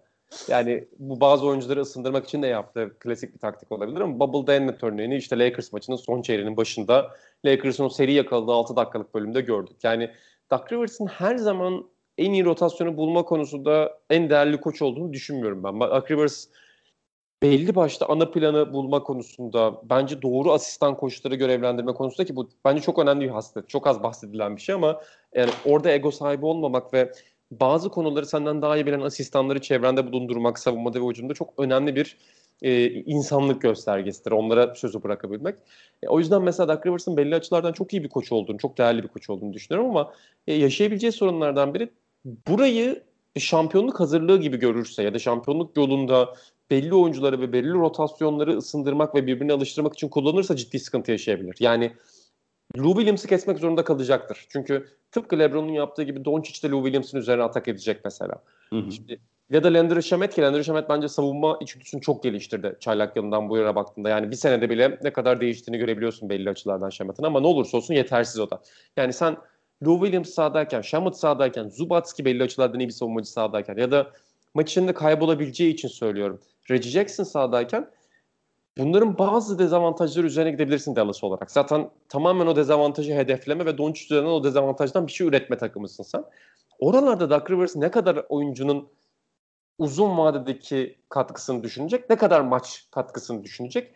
Bu kararı vermeye çalışırken bence Carlisle maç içi rotasyonlarda ona üstünlük sağlayabilir.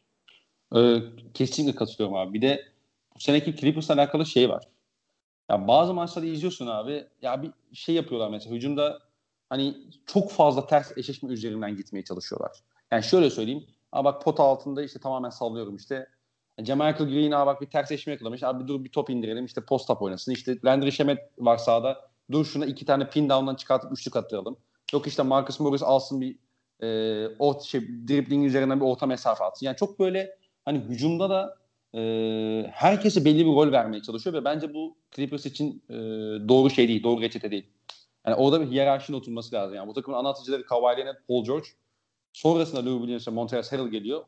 Diğer oyuncular da bunlardan arta kalan şutları kullanmak zorundalar. Yani bu adamların rolünü büyütmemek lazım bence. Ee, o da benim Clippers alakalı bu sene biraz hani canımı sıkan noktalardan biriydi. Ee, ama hani totale bakınca herhalde ikimiz de Clippers'ın bu seriyi rahat geçeceğini ya da en azından hani işi 6. en fazla 6. maçta biteceğini düşünüyoruz herhalde. Yani öyle ben hani 7 maçlık bir senaryo olmasını çok isterim abi burada. Yani Doncic'in 7. maça çıkacağı bir atmosferi hakikaten çok isterim ama zor görünüyor şu anda. Yani 4-2 Clippers'ın e, alabileceğini düşünürüz ki bu arada işte geçen gün senin bahsettiğin bu saha içinde bazen herkese rol vermeye çalışırken hiyerarşi oturmuyor diyordun ya. Mesela hı hı. bu Denver maçında da seyircilerimiz gör. Pardon bu arada. Ee, podcast'te kustum şu anda. Neyse Denver maçında da seyircilerimiz görmüşlerdir. Hani işte Cavalier'da mesela posta arkasına kısa aldığında top istediği bir pozisyon vardı. Orada istediği pası alamadı. Yani evet, evet, evet. almıştı. Mesela çok sinirlendi bir an vardı. Böyle mikro şeylere çok büyük anlam yüklememek lazım ama hani şeyi çok iyi görebiliyorsun. Sahada oyuncular birbirleriyle oynamaya alışık değiller belli açılardan ve bu sene toplamda oynayabildikleri tam kadro maç ve o tam kadroda performans elde edebilecekleri maç çok düşük. Yani LeBron'un Cleveland takımlarında olan bir şey vardı ya 3 yıldızlı Cleveland takımlarında 2016'dan 2018'e kadar, 2015'ten 2017'ye kadar. 2018 takım biraz daha farklıydı. Hani ulan biz zaten yeteneğimizle burayı alırız, götürürüz. Doğudayız hem rakipler biraz daha zayıf hem de playoff LeBron var. Ritmimizi zaten bulmak zorunda değiliz kafası biraz tehlikeli bir kafa ve alışkanlıkların ne kadar önemli olduğunu biz biliyoruz. O yüzden o alışkanlıkları o seri içerisinde kazanmaya çalışırken çok ilginç krizler yaşayabilirler. Ee, peki sen burada 4-2 diyorsun değil mi Clippers için? 4-2 evet. Peki Dallas ve Clippers ikisi yani iki takım için X faktörlerin neler? Yani şeyi keşfetmeye çok gerek yok. Senin az önce söylediğin Porzingis bandını mesela buraya koyabiliriz yani. Porzingis X faktör olabilir burada. Porzingis'in yanında ben şeyi de merak ediyorum. Hani az önce, şimdi e, aklıma geldiyse hani çok uzatmayacağım ama mesela e, Dallas ne kadar tempo yapmak isteyecek abi? Ya da ne kadar tempo yapmalı? Öyle sorayım sana. Yani Dallas'ın bu seride sen tempo yapması gerektiğini düşünüyor musun? Clippers'a nazaran. Biraz koşturması gerekebilir sanki özellikle e, savunmadaki şeylerine bakınca hani Kawhi Leonard, Paul George, Montrezl ya da işte Montrezl değil de işte Patrick Beverly gibi isimler varken e, ve Clippers her zaman iyi şut seçmiyorken sanki Rick Carlisle böyle ekstradan hani tempo yapın, tempo yapın diye direktifler verebilir gibi kenarda. Yani şöyle özellikle işte Seth Curry, Tim Hardaway zaten çok hızlı çıkıyorlar ve için tek pasta onları buluyor. Özellikle Zubat sahadayken mesela bunu çok deneyebileceklerini biliyoruz. Sonuçta ki Zubat fena geri koşmuyor. Zubat üzerinde konuşmuyorum. Onu geri alıyorum. Yani yarı saha savunmasından bir şey üretemeyeceğini bildiğinden sonuçta oraya gitmek zorundasın ve cidden bunu yapabilirler. Çünkü zaten takımın en iyi reboundçılarından biri takımın beyni. Doncic o yüzden tempo burada onlar için kilit olabilir. Tempoyu kullanabilirler. Yarı sahada da Lou Williams özellikle oyundayken Lou Williams'ın olduğu bölümleri yarı sahaya ağırlık vermek isteyeceklerdir. Muhtemelen. Ee, Porzingis konusunda katılıyorum abi ben de. Porzingis'i ekleyebiliriz burada. Diğer taraftan Clippers için peki e, kimi söyleyebilirsin bu hususta? Yani Clippers'ta da Montrezl Harrell'ı bir görmek istiyorum abi. Bu seri özelinde değil ama Montrezl Harrell'ın şampiyonluk yolunda Clippers adına verecekleri şey çok önemli. Ben burada bu seri özelinde söylemiyorum bunu. Genel olarak bir X faktörü olarak Harrell'ın durumunu görmek istiyorum. Ee, Lou Williams'ın ne kadar sahada kalabileceğini merak ediyorum ben.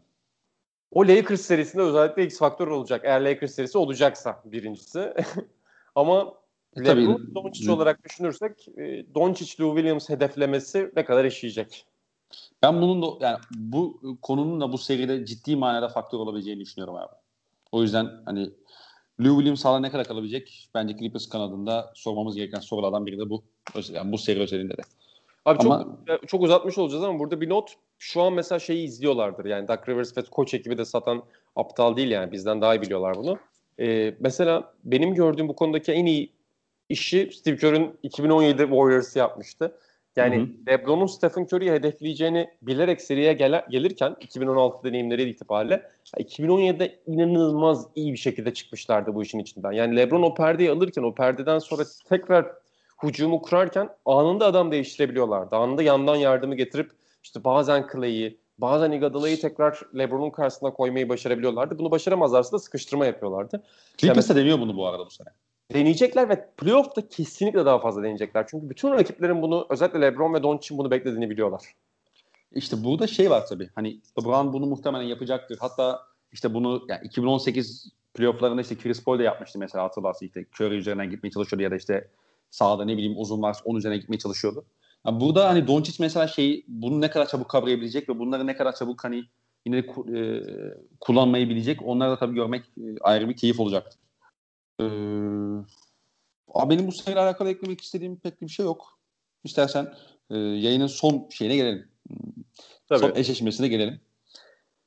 Ee, Portland acayip bir hikaye yazdı. Hani buradan aslında Portland değil de sene, pardon Phoenix Suns çıksaydı muhtemelen çok daha başka bir hikaye olurdu ama e, şu anda Portland e, sıkıntılı bir normal sezonun ardından herkese dönünce, herkes sağlıklı olunca kendini 8 attı. 8'den de o play maçını kazandı e, Memphis'e karşı ve şu anda Los Angeles Lakers'ın karşısında duruyor. Bazı doğru yani kabul edilebilir argümanlar var tabii. Hani işte Portland sıkıntı çıkardı Lakers'a karşı işte Lillard gibi adamı var vesaire. Evet. Ama bu Portland takımı hiçbir şey savunamıyor abi. Hiçbir şey savunamıyor yani. Nasıl? Özellikle kanatta zaten adamları yok. Ee, kanatta da hani fena olmayan bir oyuncu var karşı tarafta sonuçta nihayetinde. Hani, Tesirli tesirli, tesirli basketbolcu var. Yani o yüzden hatta iki tane var bundan. Ee, bu adamlara karşı nasıl savunma yapacak ben çok merak ediyorum açıkçası. Abi gerçekten yani Portland'ın savunması ki dün e, Memphis maçında da gördük bunu. Yani Twitter'da da yazdım. Şey gibi hani Kyle Anderson, Jonas Valanciunas ikili oyununu sen o kadar tehlikeli gösteriyorsun ki savunma olarak. Yani diğer takımların ağzı sulanmıştır dün maça bakarken belli açılardan. Yani Portland olağanüstü ikonik bir takım bence. Damian Lillard çok kült bir karakter. Yani NBA'nin en karizmatik süper yıldızı olduğunu düşünüyorum. Hatta bunu genişletip karizma anlamında söylüyorum. Bütün spor dünyasına da yayabilirim. Yani bu kadar fiziksel anlamda, jest anlamında, mimik anlamında, oyun anlamında karizmatik bir sporcu çok az gelmiştir bence ama yani çok temel bir şey var abi. İşte kağıttan kaplan ifadesi vardır ya Mao'nun. Biraz böyle evet. Portland hakikaten kağıttan kaplan durumu var. Yani oyuncuların fiziklerine baktığında savunmada özellikle işte Nurkic'i koyuyorsun sen Carmelo'nun boyuna genişliğine bakıyorsun. İşte ikinci bir uzunum var Zach Collins olarak ki onun da temel savunma parçaları olarak ulan burada bir savunma parçası var en azından potansiyeli var diyorsun. Fakat o kadar ciddi sorunları var ki ikili oyunlarda. Yani e, zaten her ikili oynasan bunları soktuğunda ki aynı problemi Dallas'ta çok yaşıyor Porzingis'le birlikte. Ki Lillard perişan etti zaten sol kenardan girdiği pozisyonlarda 50 kere üzerine gitmişti o maçta. Yani her ikili oyunda sen Nurk için zaten sakatlıktan gelme ve yorgunluğu var, fitness problemleri var. Nurk için ayak çabukluğunu kullanabiliyorsun, onun yorgunluğunu kullanabiliyorsun. Zach Collins zaten henüz nasıl faal yapmaması gerektiğini çözememiş bir oyuncu maç içerisinde ve biraz bubble'da hayal kırıklığı yarattı belli açılardan performansında. Zach Collins de çok rahat yere atabiliyorsun. Zaten Hasan Whiteside, Hasan Whiteside ikili oyunu herhangi bir şekilde savunamıyor ve nerede kendi adamına gidecek, nerede e, rakip kısada kalacak o dengeyi kesinlikle ayarlayamıyor. Yani o kendini gösterip geri çekilme hareketini uzunların çok uzmanlaştığı yapamıyor. E, o yüzden e, Lakers'ın tek yapacağı şey burada maçın büyük bir bölümünde özellikle ikili oyun. Fakat tek sorun burada şu abi. Sen savunma yapamıyorsun ama Lakers o ikili oyunu oynamıyor. Yani Lakers'ın kağıt üzerindeki en popüler oyunu olan Anthony Davis LeBron ikili oyunu normal sezonda çok sık kullanmadığını gördük biz. Yani bizim kullanacaklarını kullanacaklarını düşündüğümüz kadar kullanmadılar. Muhtemelen Mogul bu cebindeki kartı kullanacaktır bu seri özelinde. Ee, kesinlikle kesinlikle. Hatta e, Bubble'daki son maçlarda biraz daha şeyi görmeye başlamıştık. Yani Anthony Davis'in yönettiği, yönettiği ikili oyunları görmeye başlamıştık yani. Hı-hı. Karşıda işte atıyorum işte KCP'nin ya da işte Danny Green'in perdeci olarak kullanıldı. Ee, ki hatta mesela burada J.R. Smith hani iyi katkı verebilirse mesela J.R. Smith de şeydir abi hani bayağı iyi perdecidir yani. Bunu Golden State serilerinden biliyoruz özellikle. Hani orada Anthony Davis de mesela bu da ikili oyunda devrilen oyuncu da işte dışarıya çıkan oyuncu olarak değil Aynı zamanda top yönlendiren oyuncu olarak da o da fark yaratabilir. Burada şey konusu çok sıkıntı işte. Mesela Portland'ın hücum potansiyelinin en yukarı çıktığı 5 şu oluyor. Damian Lillard, CJ McCollum, Gary Trent Jr., Carmelo Anthony ve Yusuf Nurkic. Bu 5 evet hücumda alanı tamamen açıyorsun. İşte Nurkic dışında herkes şutör. Ki zaten Carmelo Anthony hani işte iki Memphis maçında da işte Bubble'daki ilk maç ve son maç çok kritik şutlar soktu sağ dipten. Ee, işte Gary Trent zaten alev alarak e, girdi ve devam ediyor şey Bubble'da. Şimdi bu da alan açıyorsun ama mesela bu da çok başka problemleri beraberinde getiriyor. Yani karşı tarafta LeBron James, Anthony Davis gibi zaten iki tane acayip oyuncu var. Oradan işte atıyorum şeyi çektiğin zaman işte Zach Collins'i çekip oraya geri trend attığın zaman artık hiç, hiçbir şey savunamayacaksın. Çünkü yok yani adam yok yani. Mesela bu noktada hani e, bence yani buradan ben direkt Lakers'la alakalı X faktörümü de söyleyeyim yani genel olarak olacak bu da. Lakers'ın kısaları ne kadar tutabilecek? Bu çok belirleyici olacak. Çünkü muhtemelen e, Portland tamamen o şutları risk edecek abi. Tamamen verecek yani. Atıyorsanız zaten abi. Ben pot altını olabildiğince kapatmaya çalışacağım. J.R. Smith, Danny Green, Alex Caruso, Dion Waiters. Atıyorsanız zaten abi. Yapacak bir şey yok. Diyecektir. Ve Lakers bu kısalar bu şutları ne kadar sokabilecek? Ben onu çok merak ediyorum. Zaten bütün playoff özelinde bence Lakers'ın X faktörü bu. Yani Lakers hı hı. ya da herhangi bir LeBron takımının temel X faktörü zaten her zaman diğer oyuncuların ne kadar yüzdeli üçlük atıp atamayacağı. Yani ligin en çok potansiyel asist üreten takımlarından biri. Ama bunlar ne kadar gerçeğe dönüşecek bu çok önemli. Burada bir de şu var. Mesela hep biz LeBron top yönlendirici olacağı için hani sanki bütün savunma LeBron'un üzerine yığılacak ve LeBron'a doğacak olan o işte ikili sıkıştırma ya da o ekstra yönlendirmeden ötürü o pas kanalları açılacak diye düşünüyoruz. Ama esasında bizim playoff'ta en çok göreceğimiz manzara Anthony Davis'in her işte faal çizgi etrafında, faal çizgisinin sağ tarafında genelde alıyor topu. E, sağ çaprazda alıyor genelde. Orada topu aldığı her noktada ikili sıkıştırma getirecekler. Yani LeBron'dan çok Anthony Davis'e senin top alır almaz ikili sıkıştırma getirmen gerekiyor. Burada Lakers Anthony Davis'in pas açılarını hangi kısaları koyacak? Yani mesela Caruso savunmada kesinlikle bulundurmak istediğin ve Lillard'ın karşısına koymak istediğin oyuncu. Ama Caruso o şutör mü mesela? 7 tane şut atmasını ister misin bu olarak? Çok istemezsin. İşte Hı-hı. burada yani o pas Davis'e gittiğinde ve Davis'e ikili sıkıştırma geldiğinde direkt topu tutar tutmaz. Lakers'ın nasıl bir hücum planı olacağı çok önemli. Yani şütörlerin varlığı kesinlikle önemli. Ama bence Kuzma ve LeBron'un top Davis'teyken yapacağı topsuz katların varlığı da çok önemli. Yani Kuzma çok iyi topsuz kat yapıyor. Bunu biliyoruz. LeBron'la birlikte çok iyi anlaşıyor. KCP çok iyi topsuz kat yapıyor ki burada bazı maçlarda biraz inişli çıkışlı göründü. Ama LeBron'un ki playoff'ta zakkası arttığı zaman bunu daha fazla yapıyor pası verdikten sonra bir durma hareketi vardır ya 3-3 çizgisinin 2 metre gerisinde durur. Diğer oyuncu hücum yaparlar ve o durur böyle. Onu çok yapmaması gerekiyor. Yani bu seride Portland'a karşı bir yumruk koyacaksa sahaya Lakers başta LeBron Davis'e verdiği pastan sonra hareketli olması çok kritik olacak. Bir de hani Lakers'la alakalı benim sana sormak istediğim şöyle bir soru var.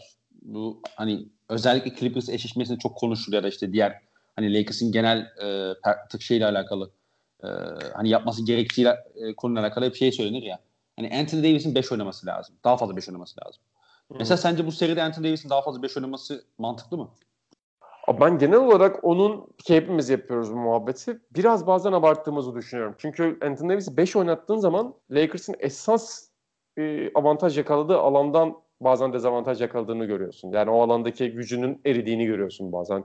Bazen değişmiyor çünkü Kuzma çok iyi savunma yapabiliyor ya da kısalar çok gününde olabiliyor. O zaman kapatıyorsun ama Lakers'ın bazen bu kadar çok uzuna ve bu kadar çok işte fiziksel oynayabilecek özellikle Dwight sahadayken uzuna sahip olması avantaj. Yani sen hücum ribantlarına girmek istersin bu seride. Zaten çok fazla şut kaçırıyorsun. E, Anthony Davis her zaman hücum ribantlarına girmeyecektir ki burada e, karşısındaki uzunların varlığı için varlığı yüzünden girecektir dönem dönem. Zaten Portland'ın çok zorlandığını biliyoruz. Maçın belli bölümlerinde rebound almak konusunda. Belki girecektir ama mesela Dwight Howard'ın oradaki varlığı çok kritik. Yani Ceval burada biraz sallantılı başladı. Ama Dwight Howard ve Anthony Davis'in bence o reboundları bir şekilde takıma tekrar kazandırması özellikle şutların girmediği bir denklemde Lakers için çok kritik olacak. Yani Lakers için Anthony Davis'in 5 numara oynadığı formatı denemesi önemli. Çünkü şampiyonluk yolunda o çok önemli. Az önce Clippers üzerinde bahsettiğim gibi. Ama sen bu seriye iki türlü bakmalısın. Yani bir bu seriyi oynayacaksın. Bu seri çantada keklik değil. Her ne kadar ben Lakers'ı çok favori görsem de hı hı. herkes favori görüyor. Ama çantada keklik oynarken şampiyonluk idmanını ya da batı finali idmanını yaparken de bunu iyi ayarlaman lazım abi. Ee, bir de hani muhtemelen işte Terry şeyi çok yapacaktır. Özellikle hani ikili oyunları neredeyse yarı sahaya kadar taşıyacaktır. Mesela burada sen şeyini, şeyi nasıl yapacaksın? Yani savunma şemanı ne kadar değiştirebileceksin? Lillard'ın bu alev almalarına ne kadar tahammül gösterebileceksin? Ne kadar tahammül edebileceksin? Bunlar da çok şey olacaktır. Mesela Frank Vogel e, yani Indiana'da yaptıklarını hatırlıyoruz zaten biz malum. Bu sezonda gayet iyi bir çıkardı zaten. Yani Lakers'a Queen ama hani bu da işte Terry Stotts'ın hücumda kullanabileceği aslında ciddi manada alanlar var. Ciddi manada kullanabileceği, üzerine kafa yorabileceği ve kendi avantaj sağlayabileceği noktalar var. Başta Damian Lillard olmak üzere. Mesela yani Frank Vogel hangilerine yani ne kadar anlam yükleyecek, ne kadar savunma planına değişiklik gidecek vesaire bunları ben gerçekten görmeyi çok istiyorum. Çünkü hani evet üzerinden iki sezon geçti. Hatta iki sezon devam yani iki buçuk sene geçti neredeyse ama şeyi hatırlıyoruz biz. 2018 playofflarında yine ilk turda Anthony Davis e, Anthony Davis'in olduğu New Orleans Pelicans bayağı süpürmüş şeyi. Tabii ki farklı bir takım. Bunun tamamen farkındayım. E, ama mesela orada özellikle Drew Holiday ve arkada kaleci olarak Anthony Davis'in e, bilhassa Damian Lillard'ı ne kadar zorladığını hatırlıyoruz. Hani yine benzer bir performans gelebilecek mi? Yani ben yine Damian Lillard'ı bir nebze yavaşlatabilecekler mi onu ben çok merak ediyorum. Yani bu Danny Green'e bence çok net iş düşüyor. Ee, özellikle Avery Bradley'nin de yokluğuyla birlikte. Ee, ama Frank Vogel'da hani bu soğuma planında e, ne kadar şey yapacak, hani ne kadar esnetecek bu planları ya da esnetmek zorunda kalacak bence e, Lakers'la alakalı hani konuşulması gereken bir numara olmasa bile yani iki numaralı, üç numaralı konuda bu diye düşünüyorum. Abi zaten sen Lakers olarak perdeyi aldıktan sonra boyalı alana çok ciddi bir avantaj elde ediyorsun. Çünkü senin LeBron James ve NBA tarihinin en büyük 2-3 boyalı alan oyuncusundan birine sahipsin. Ama diğer taraftan Portland perdeyi aldığında Portland orta sahada o avantajı elde ediyor. Şimdi hangi takım yani iki takımdan hangisi daha aşırı reaksiyon gösterecek bunu çok çok önemli. Yani Ceval McKee mesela bu Bubble'da özellikle çok dikkat problemi yaşadığı için perde çıkışında ne kadar kısa da kalması, ne kadar kendi uzunluğuna dönmesi gerektiği konusunda çok kafa karışıklığı yaşadı. Yani şu anda Damian Lillard maç kasetlerini izlerken e, uzunlarına bu konuda muhtemelen çok ciddi bir e, şeyden telkinden geçiyordur Vogel. Yani Lillard ve McCollum karşısında nasıl durmaları gerektiğini. Çünkü McCollum da her ne kadar playoff e, bubble'ı kötü geçirse de son maçı muhteşem oynadı. O geçen seneki işte 7. maç performansını, Batı yarı finali 7. maçı performansını gösterdi. Ama onların perde çıkış şutlarına ne kadar aşırı reaksiyon gösterecek Lakers bu çok kritik olacak Lakers için. Ya dediğim gibi sen 4 numaraya Kuzma ve LeBron'u çektiğinde bunları çok daha iyi savunuyorsun. Çünkü Davis zaten o perdeden çıktığında her ne kadar bence Davis de bazen o perde çıkışı kısalarla kalma konusunda kafası karışsa da ve her zaman o kısayı çok iyi savunamasa da çok ezberi olan bir oyuncu. Özellikle Lillard'a karşı nasıl durması gerektiğini çok iyi bilen bir oyuncu. Ama sen ne kadar işte Anthony Davis'le, Kuzma ile LeBron'la savunsan da belli bölümlerde Dwight ve Ceval'le savunmak zorundasın. Onları tamamen dışarı atamazsın. Zaten kısa rotasyonun eksildi. Uzun rotasyonundaki iki tane değerli ve senin kadron için iki tane önemli oyuncuyu da tamamen rotasyon dışına gidersen bu sefer LeBron'a çok ciddi yük binmek zorunda kalır. E, o yüzden bu ayarlamaları çok iyi yapmaları gerekiyor. Yani LeBron'u saklayabileceğin oyuncular var ama LeBron'u 4 numaraya geçirdiğin zaman LeBron'u çok kullanmak isteyecektir rakip takım. E, o da onu çok yoracaktır. Yani 40 dakika sahada kalan bir LeBron'un sürekli perde çıkışında ya da işte Kuzma'nın, Lillard ve şeyle kalmasını istemez. Yani bazen sana hata yapacak uzunun da ihtiyacın var. Çünkü o sahada LeBron'u dinlendireceksin köşede Zach Collins ya da X bir adam üzerinde. Ee, kesinlikle. Bir de hani bu sene mesela Lakers'ın zaman zaman maçlar içerisinde şey yaptığını da görmüştük biz. Özellikle işte Jason Tatum inanılmaz bir oynadığı ve hani işte LeBron'un e, game winner'ı biten bir maç vardı ya Los Angeles'ta. Hı hı. Yani şey işte Tatum perdeyi aldı, sürekli potaya gitti, inanılmaz ezdi vesaire. Yani hep ikili oyunlarda çok ciddi yaralamıştı Lakers hatırlarsın. Lakers ondan sonra mesela şey yapmıştı. Hani bunu birkaç farklı maçta da yaptılar. Ama o maç çok aklımda kaldığı için yani o maçı örnek veriyorum. Bir yerde işte switch yaptılar ve o switch'i yaptıktan sonra işte Tatum karşısında Dwight Howard kaldı mesela. İki saniye sonra mesela bir anda trap getirdiler abi. Ve Tatum mesela buna çok ciddi manada şey yapam hani cevap verememişti. Bunu birkaç farklı maçta yapmışlardı ve hani yine buradan da sonuç almışlardı. Lillard'ın zaman zaman bu traplere karşı problem yaşadığını biliyoruz. Şimdi bu problemleri ne kadar yaşayacak? Bu problemler ne hani hangi dakikalarda olacak? Mesela şey maçını hatırlıyorsun da bu e, ilk Bubble'daki ilk e, Memphis Portland maçı. Ya bu şekilde maçı çözüyor da Taylor Jenkins. Mesela Lakers'a karşı bu tarz hani inişler çıkışlar olursa e, Lakers belki inanılmaz koşan bir takım değil ama özellikle bu e, canlı top üretme konusunda, canlı top kaybı üretme konusunda ligin en iyi nok- nok- e, takımlarından biri ve bunu en iyi kullanan takımlarından biri yine herkese. E, ben bu noktada hani işte Lillard'ın bu traplere vereceği reaksiyonu işte Lakers'ın buna ne kadar besleneceğini vesaire çok e, nasıl besleneceğini çok merak ediyorum açıkçası. Kesinlikle önemli abi. Zaten Lakers sezon içerisinde böyle ufak değişiklikler yapmayı çok sevdi. Yani mesela Bubble'da benim en çok gördüğüm şey her ne kadar şu an bu arada canlı top kaybı üretmede hakikaten çok iyilerdi ama işte Avery Bradley'nin yokluğu orada çok ciddi sıkıntı. Yani Avery Bradley olmadığında o topa baskıda çok ciddi sıkıntı yaşıyorsun. Ama evet. ne olursa olsun e, mesela şey denemeleri de güzel bu okuldan. Bu şeyde gördüm onu. Dezavantajlı topsuz alanda özellikle ya da henüz mismatch sonrası rakip o mismatch'i değerlendirmeye daha kalkmamışken Lakers topsuz alanda oyuncu değiştirmeyi çok iyi yapmaya başladı. Ki Boston Celtics'in Brad Stevens takımlarının çok uzmanlaştığı bir şeydir bu. Yani rakip tam ulan ben buradan ters eşleşme yakaladım işte Porzingis'le Tatum'u ya da işte Porzingis'le Kemba'yı buldum derken bir anda top da oraya inmeden Kemba'yla Jalen Brown ya da Jason Tatum'u değiştiriyorlar ve o switch sırasında da işte scrum switch dedikleri şey sırasında da savunma genel halinden bir şey kaybetmiyor. Mesela Lakers'ın bunda uzmanlaşma imkanı yok. Uzmanlaşamayacaktır ama en azından e, Vogel'ın böyle ufak ufak şeyleri denediğini görüyorsun. Yani muhtemelen kafasında belli eşleşmeler ve belli anlar var. Ve onlardan biri de karşısına çıktı. Kesinlikle. Ee, ya diğer taraftan ya Portland'la alakalı şeyi konuştuk zaten abi. Hani bu takım e, şeyi nasıl yapacak yani nasıl savunacak? Hiçbir şey savunamıyorlar. Özellikle Forvet'te hiç kimseleri yok. Arizona'nın da gelmemesiyle birlikte. Ee, Ariza oraya iyi bir yama olmuştu ama hani o da tam tabii ki yani tek başına zaten hiçbir şey yapamazsın. Hani belli yapabilecekleri ya da sınırlı ya da bir de yaşlandı zaten. Dolayısıyla hani eski şeyde de değil bence. Bir tık daha düşük seviyede oynuyor. Hani bildiğimiz Ariza'dan. Burada şey çok e, ne derler?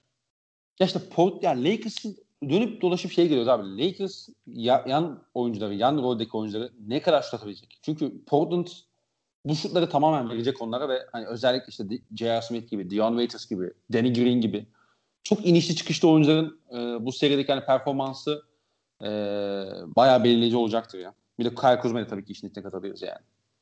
Ya kesinlikle hani zaten X faktör olarak onu tartışmaya gerek yok. Diğer taraftan yalnız Portland'ın da çok ciddi bir şey sorun olacak ya. Bilmiyoruz tabii ilk maça kadar ne olacak da ciddi yoruldular. Yani 41 dakika ortalama, 40 dakika ortalama, 41 dakika ortalama derken farklı bir takımla oynadım bir de. Hani e, Memphis belli açılardan seni zorlayan bir takımdı son maç özelinde konuşuyorum. Ama şimdi bunun üzerine işte 5 maçlık 6 maçlık bir Lakers serisi çok ağır gelecek onlara fitness anlamında. Seriye yorgun başlayacaklar açık. Ben onun seri başında Portland'ın lehine olabileceğini düşünüyorum abi ya. Sıcaklık Çünkü... anlamında. Efendim? Sıcaklık anlamında mı? Aynen öyle. Ritim anlamında ben Lakers'a karşı hani Portland'ın seri başında böyle bir, bir gal yani sürpriz bir galibiyetle başlayabileceğini düşünüyorum. En azından yani ilk iki maçta bir hani bir birle ayrılabiliriz gibi geliyor bana. Ama seri devamında bence kesinlikle hani Lakers'a böyle şey bir takım yani sonuçta fiziki bir takım yani en nihayetinde. Ee, yani şey Portland'ın ciddi manada hani yorgunluk belirtilerini biz görürüz yani 3 4. maçtan ya da 5. maçtan itibaren vesaire. Ki zaten ben maç yani serinin de 5 maçı gideceğini düşünüyorum. Hani 6. maçı görmeyece görmeyeceğimizi düşünüyorum işin gerçeği. Ee, bir de abi ya Hatz'a buradan açık açık söylüyorum. Yani açık mektup. Hocam Damian Yusuf Nurkis'i aynı anda kenara alma lütfen artık. Rica ediyorum ya. Rica ediyorum yapma bunu. Yani yapma bunu lütfen. ee, abi de en son olarak Portland'ın tabii ki birkaç şey farklı problemler. Yani savunmasından bahsettik ama mesela hani Nurkic'i 5 dakika dinlendiremiyorsun abi. Dinlendiremiyorsun ya. Çünkü arkadan Hasan Whiteside geliyor. Ve Tristat ikisine de hani belli bir süre vermek istediği için yeri geliyor beraber de kullanıyor bu ikiliyi. Hani o çok dramatik bir beş biçimi. Yani maalesef hani maç içerisinde zaten Nurkic Zach Collins kullanıyor. Nurkic Whiteside kullanıyor. Nurkic tek, Whiteside tek trendli dörtlü kullanıyor ama zor bir rotasyon. Hakikaten çok yakıcı bir rotasyon belli açılarda. Kesinlikle abi ve hani bir anda düşüyorlar ya. Yani son Memphis maçı sadece tek o maç değil yani. Bütün bubble döneminde neredeyse hemen hemen her maçta bunu gördük. Nurkic çıktı, Whiteside girdi, Portland bir yana düştü. Nurkic çıktı, Whiteside girdi, Portland düştü. Yani hep her seferinde gördük neredeyse. Ee, tabii ki playoff'ta hani Nurkic'in evet kondisyonu vesaire çok şey değil. Hani e, ideal ortam, ideal durumda değil belki ama e, muhtemelen hani seri ilerledikçe Hasan Whiteside e, böyle bir iki ekstra hücum performansı göstermedi takdirde yani bir yerden sonra tamamen böyle hani işte 5 dakika 6 dakika kadar inebilir dakikaları. Hani onları görebiliriz diye düşünüyorum. Abi Peki. diğer taraftan yani Whiteside oyundayken Lillard ve McCollum'a zaten çok ciddi baskı getirebiliyorsun. O çok ciddi bir avantaj senin için.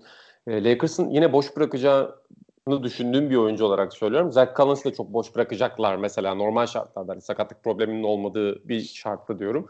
E, Lakers'ın yardım getireceği oyunculardan biri de o kesinlikle. Yani Trent'ten getiremiyorsun zaten o yardımı. CJ'den kesinlikle o yardımı getiremiyorsun. E, o yüzden e, Lakers bu alanları iyi kullanacaktır.